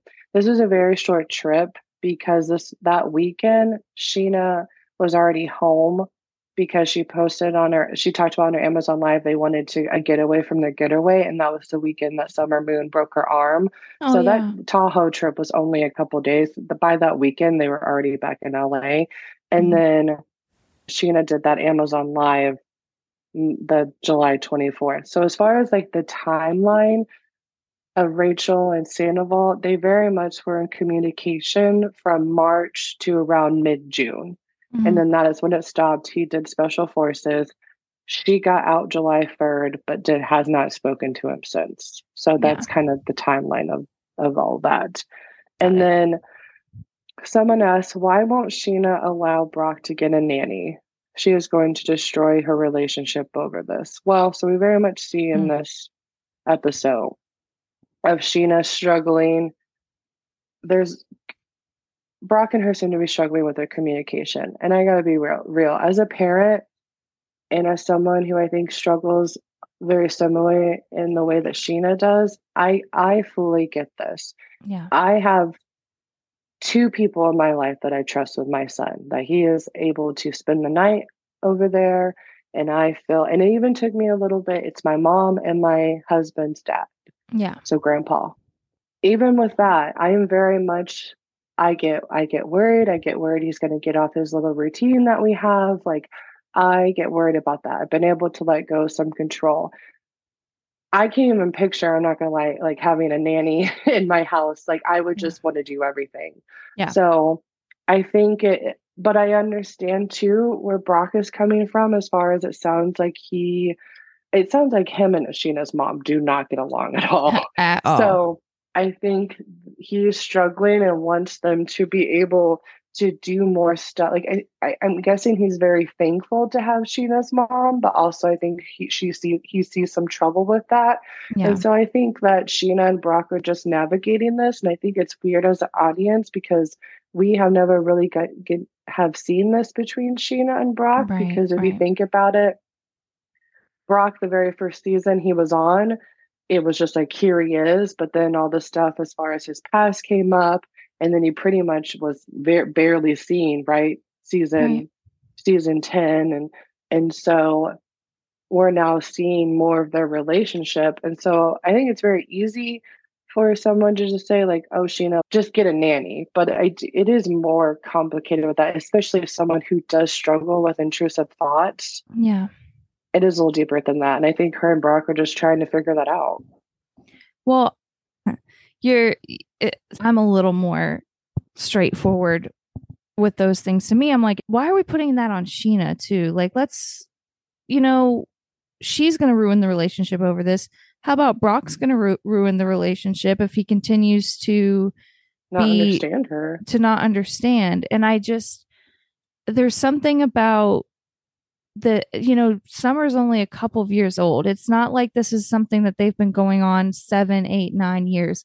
The first few years that you have a kid you shouldn't be expecting in my opinion to be like having all of this intimate time. Like it's nice if you can you have to really try to do that. I know that you have to intentionally plan to have those moments with your partner uh, to go on date nights to have time to socialize. Like it's a lot to balance but i don't i think the reality for most couples is that that probably isn't going to happen for the first few years right because the Yeah. kids like terrible twos and stuff like that i don't know But then, but they have someone to watch Summer, which is her mom, which not Right. everyone has. So then the main issue is that Brock doesn't want it to be, To be- Scheana's mom. Yeah. Which I, So I I truly do empathize with him on that because I don't have extended family really. Uh, I have some cousins that I care about on my dad's side, but other than that, I really don't have extended family. Yeah. So I don't know what like an in law situation would be like, but I know some of my friends' families, if they were like taking care of my baby, I would have, I I would not be able to deal with them every single day in my house. So Right. I I just think that empathize with Brock, but his approach is so unnecessary. Like, why are you yelling in a bikini? He was yelling in the bikini store. Like, stop. Stop. Yeah. She was right. Don't I don't want to yell in front of people I don't know. And she doesn't want to do it on camera. And I think that that was really telling of, you know, kind of the fatal flaw of Miss Scheana Shay is just she doesn't she wants to curate an image of their relationship for the camera and everything else needs to be dealt with behind closed doors and i think that ariana and sandoval to an extent kind of followed that line of thinking as well Yeah.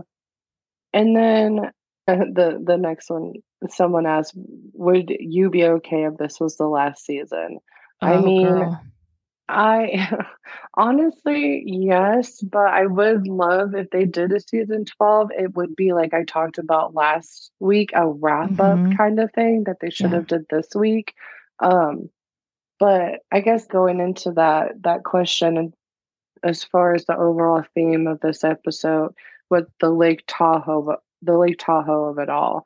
Mm-hmm. And again, the reason why I think I would be okay with this being the last season is this is the the first season where I'm like, oh wow, this group really is not only broken, but we don't really have the show's magic in this first few seasons was this was a real group of friends. Mhm. And even before the scandal, if we think about it, a lot of them were not were basically only hanging out during the show, right? I never really thought of it that way until recently, but like reflecting on it, I'm like, oh wow, it really has been this for a minute. This season is so evident of it though, is because no one no one seems to get along. The only people that seem to get along are Katie and Ariana together, Lala and Scheana together, and Schwartz and Sandoval together, right? Yep. Yeah. And so when you have this Tahoe trip that is very much a, a way to try to get these people to interact, it just feels just so weird because you mentioned to this me when we were talking about the episode before Yeah. that you know it's not if I was in a situation with someone where I had I didn't like them, but I had to be in a situation with them, I'm not going to just like come at them. I'm going to try to mm-hmm. be civil at first, which I think is what we're seeing. Now in Yeah. this episodes, we do see moments of Brock bringing up, we need to talk about this, and Sandoval being like, "Can't we just be chill and have fun?" and So and I get that because here's the thing, Sandoval things do need to be a, a- addressed. And it's just so funny because Sandoval is the one that thinks that he deserves an apology, right? Whereas everyone Mhm. else is like, Hello. where's my apology? right. And so it just, again, the season is just weird because so many things are being forced and they are. And I can't necessarily blame production on that because they are trying to make a season. But they just, I don't, again, I don't think they had to do it in this way. Well, I was saying to you that I think that the viewers are really not, you know, for as much as some people like to project, they're not actually putting themselves in these people's shoes.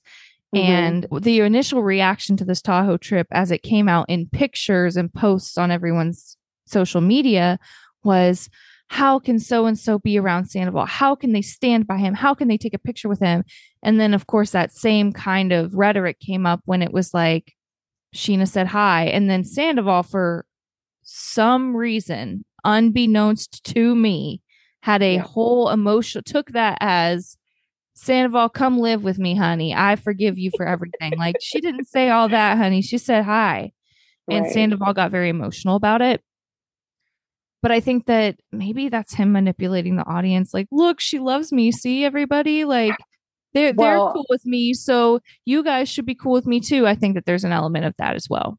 Well, we kind of saw that a little bit when he was like, "Hey, Brock, take a The, selfie." yes, the me." selfie. So there Yeah. were definitely moments. Now, I will say, it is because I tr- I really tried to go into this episode being like, let's not think about what's happening in real time Yeah. and all the bullshit. And so that scene where Sandoval is cr- like, the, there actually was a real tear when he was talking about this moment of them saying hi to him which yeah, is funny no. because in the after show, Scheana and Lala were like, we literally just said hey. Like they didn't they act like it was not a big deal to them. Whereas Yeah. Sandoval, now I I know some people everything. Yeah. yeah, no, some people pointed out like he did during that part, made sure to take his sunglasses off and like Mhm. we could see the tear. So it's hard because I I hate to think that everything a person does is malicious or manipulative and things like that. So I think that very much could be real because even as a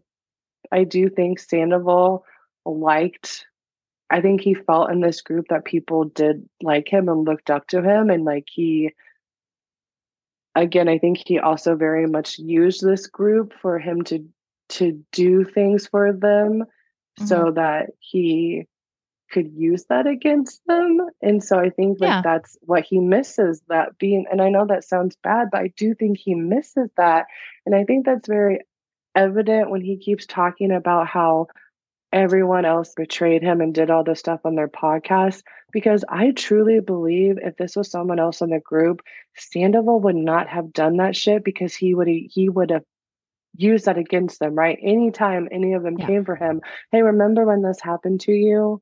And. I didn't and I didn't say anything. Yeah. So it's not this whole I'm woe is me, I'm so better than everyone, I wouldn't do this. I feel like there is stuff behind that. But again, just watching him, I'm like, I want to believe that you were genu- like genuinely sad about this, but I just don't know if the reasons behind it is I what think you're portraying.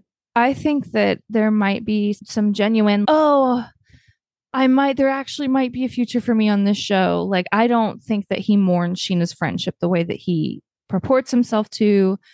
I don't think, I, I don't, I definitely don't think he gives a shit about James. I just think that he knows James is gonna crack. And I think that he has shit on James. I think that he has a lot on James Oh, that uh James sure. James knows that. So I think James will will knows when to check himself. And I know people love to say Scheana's the first one to crack, but when it comes to James, he he wants male validation so bad. We have seen that so much on that show. So he will he will be like if again we see Sandoval apologize to him. So James will very much be like, you know, he wants to be back in the bro group. But remember in like season was it six or maybe five, Stassi and I don't think it was Lala, but maybe it was Stassi and Kristen or Stassi and Katie, somebody. They like buttered James up and they got him out to a Oh. restaurant to like get information Ugh. from him. And he yeah. build and he does He this. did. He So breaks even over. with anyone, Mhm. he wants that. Yeah, that's such a good point. I mean, he has mommy and daddy issues to be fair to him. Yeah, he definitely wants to fit in. And I think that goes back to his childhood because I know he said he was like severely bullied. So I think he, Oh yeah, God, I forgot about that. It's really yeah, he, disturbing. he won. Yeah, I know. Like, that's the thing with James. Like, obviously, I, th- I think some fucked up shit has happened to him. Didn't However, they break his arm or something horrific? Yes. However, you kind of have two, you have choices in life. You You either become that person or you learn, you know what I mean? You don't want to be that way. And I think Yeah, James has leaned toward the, be- he's repeating patterns rather than trying to correct them. Exactly. I agree with you. Anything else from this episode that you wanted to know? We talked about Brock and Scheana in the store. I can't get over it, I guess. Uh oh, Tori, we don't really know what's going to happen with her because now she's a nanny for another family. So I don't know when she's going to co- pop back up, but at least she's been introduced. Yeah. Oh, the after show. Did you watch the after show? I did. I don't really remember a lot of it. I don't they I don't think this after show stood out quite to me as much as the other ones. I'll Did tell you, did I did watch it, and the one thing that stood out to me was something about the thing that we've been kind of talking about the past few episodes the tension between the groups that are filming the little Mhm. pockets. Something about Katie and Ariana's energy, this one, and I told you this rubbed me the wrong way. I don't know what it was. I don't know why it was. I did. This one wasn't even like Scheana and Ariana weren't like even no, they were fine. this one. They were fine Yeah. Or supposedly fine, but something about Katie and Ariana's like ugh, something about Katie being like, I had to like brush my hair. It's like, guys, we get it. You didn't want to Mhm. go on the Tahoe trip because Sandoval was there, and that's fine. No one is like mad at you guys for going on the uh, for not going. Everyone gets it. I don't know. I, I- just didn't like I- their their vibes. I wonder if that stood out to you more so too, because while they were saying that, Lala, Scheana, and James were very much like, yeah, we totally get why they didn't come. Yeah, Like, maybe that's why. Yeah, They very much were like supporting that, which we have, to be fair, another opposite after shows has not been that case. It's been them No. against each other. yeah. So here we're seeing Lala and specifically Lala. I remember being like, yeah, if I was them, I would not go either. Like that's, I, I totally support that. Yeah. And then we see Ariana and Katie be more sarcastic or like, no, I had this to do. You know what I mean? Like we, I, maybe that there's just like a difference with that. So that maybe that turned you off a little bit. So I, It I do see what you mean by that. But yeah, other than that, I don't really remember much from the after show. I think again, Tom talked about them saying hi to him, and again, Lala and Scheana were like, "We literally just said hey," oh and my so God. that that kind of stood out to me. But yeah, no, next week's episode will be interesting because I believe Lala goes off on Sandoval, so we'll see that, yeah. and then.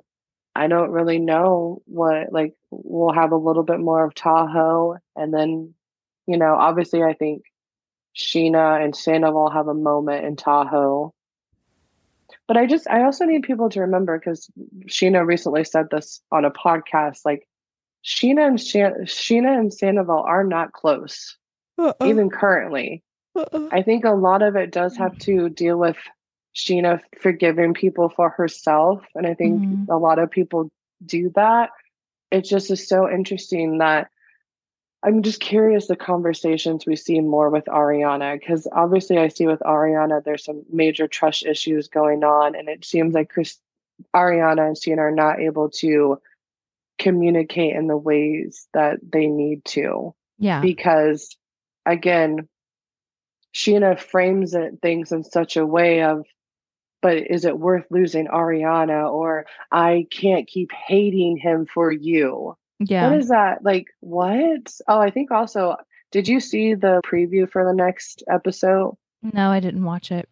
yeah i didn't watch it either but i did like i know we're gonna get more context do you want to know anything about it Yeah, no, tell me, tell me, tell me, go for it. I, I didn't watch it because I've actually trying to be going into the episodes more blind, but there's something about Scheana bringing up that Sandoval gave her money during the pandemic because she was really struggling.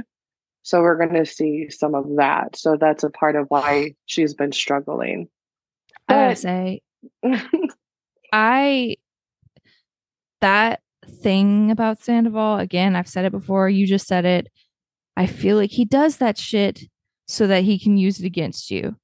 I know that's very like harsh, but like I feel like he does nice things, like especially money, because money is the easiest love language to speak. It really Yes. is. It requires no effort and it can have a dramatic influence over a person's life. Like when I'm telling Mhm. you, like when I'm in a bad money place, which I seem to be in sometimes, when someone gives me like uh 20 30 bucks i am i'm so grateful and Yeah. so to imagine the amount of money that he he gives out 45k or whatever the hell for the Richella, the money that he doled out for the restaurant, the money they paid their employees Tom Tom did throughout the whole pandemic like I think that he speaks in money which Mhm. is okay but you also have to have the emotional intelligence to understand that when you're gifting people in this way it is a gift and a choice that you are making out of the kindness of your heart not a choice that you're making so that you can get some sort of clout from it or favor from it later on and that's why i think he does i know people that are like that and it makes me uncomfortable and i i have i am not one to not accept money but there are people that i have had to be like no i'm good i'm Yeah. i'm good on that you know Yeah, exactly. you can't you can't give stuff to people and hold it over their head. Like if you're just like that, Yeah. you just that's not something that I partake in. And it very much seems like he does that a lot. hard agree oh well lyndsay what a week I'm tired.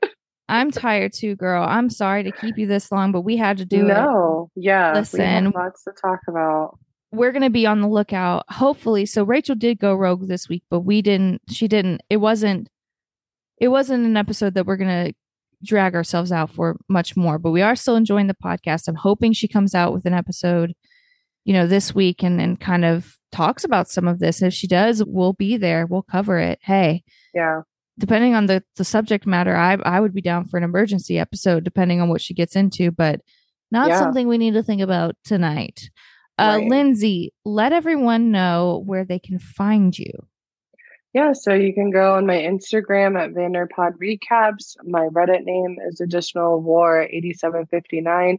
I also, in my bio on Instagram, I have a Linktree that has links to my TikTok, my Reddit, my Buy Me Coffee. Also, Brady today made me get a X account, so I now am on yes that. So follow me Yeah, I did. I sent you. brady yeah, for the win oh okay i never So- check it you're like, follow me. Oh, I never check it. i'll never talk to you on there but But yeah, so all of that has my links below. And remember, anything that's donated to my Buy Me Coffee or to Emily's Buy Me Coffee, we are using it for LA expenses right now. And thank you so much who Yes. people who have donated. We are so thankful and just overwhelmed with your kindness. Like I Yes. cannot thank you enough. And it's always again, if you can Yes. donate, like if you are able to and would like to, thank you. Otherwise, like please keep your money. Like don't feel like Yeah. you have to. Literally. It is just it is very we are very uh, grateful for it though. So thank you. We really are. And if you are, and if you want to support the show and you're like, listen, I, I just can't throw money at it right now, for, please know I understand. And if you want to support, best way to support is just giving it a listen, download it to your device, share it if you like it. You don't even need to do all that. If you want to give my show a rating, you can shout out Lyndsay in a five star review. Do not shout her out in anything less than a five star review because she does not deserve anything less than five stars, period. Okay. and you guys can follow me on Instagram. Oh, oh my God. Hello. I forgot to do this. Thank you guys for getting me to 500 followers on Instagram. That has been the biggest challenge of my life for some reason. I think it's because I missed, I wasn't quite young enough to cash in on the Instagram thing. So I just was not, I was never very good at that. So I really appreciate you guys. I'm so happy for all of the new followers, the people that have been hitting me up, loving the podcast. I love y'all. Thank you so much. And you can follow me if you don't already. Please do at Who TF Knows Emily Rose on Instagram. That's Who TF Knows Emily Rose on Instagram. WTFK Emily Rose on Twitter. I'll I'll check it for you guys. I promise. and if you guys uh, want to follow me on my personal Instagram, it's at Emily Agogo. That's Emily A G O G O. And I think that about wraps it up. So until next time, I will talk to you guys later. Bye bye. Wind up your waist now, wind up your waist. Yeah. You know I love it when you wind up your waist. Tell me what you.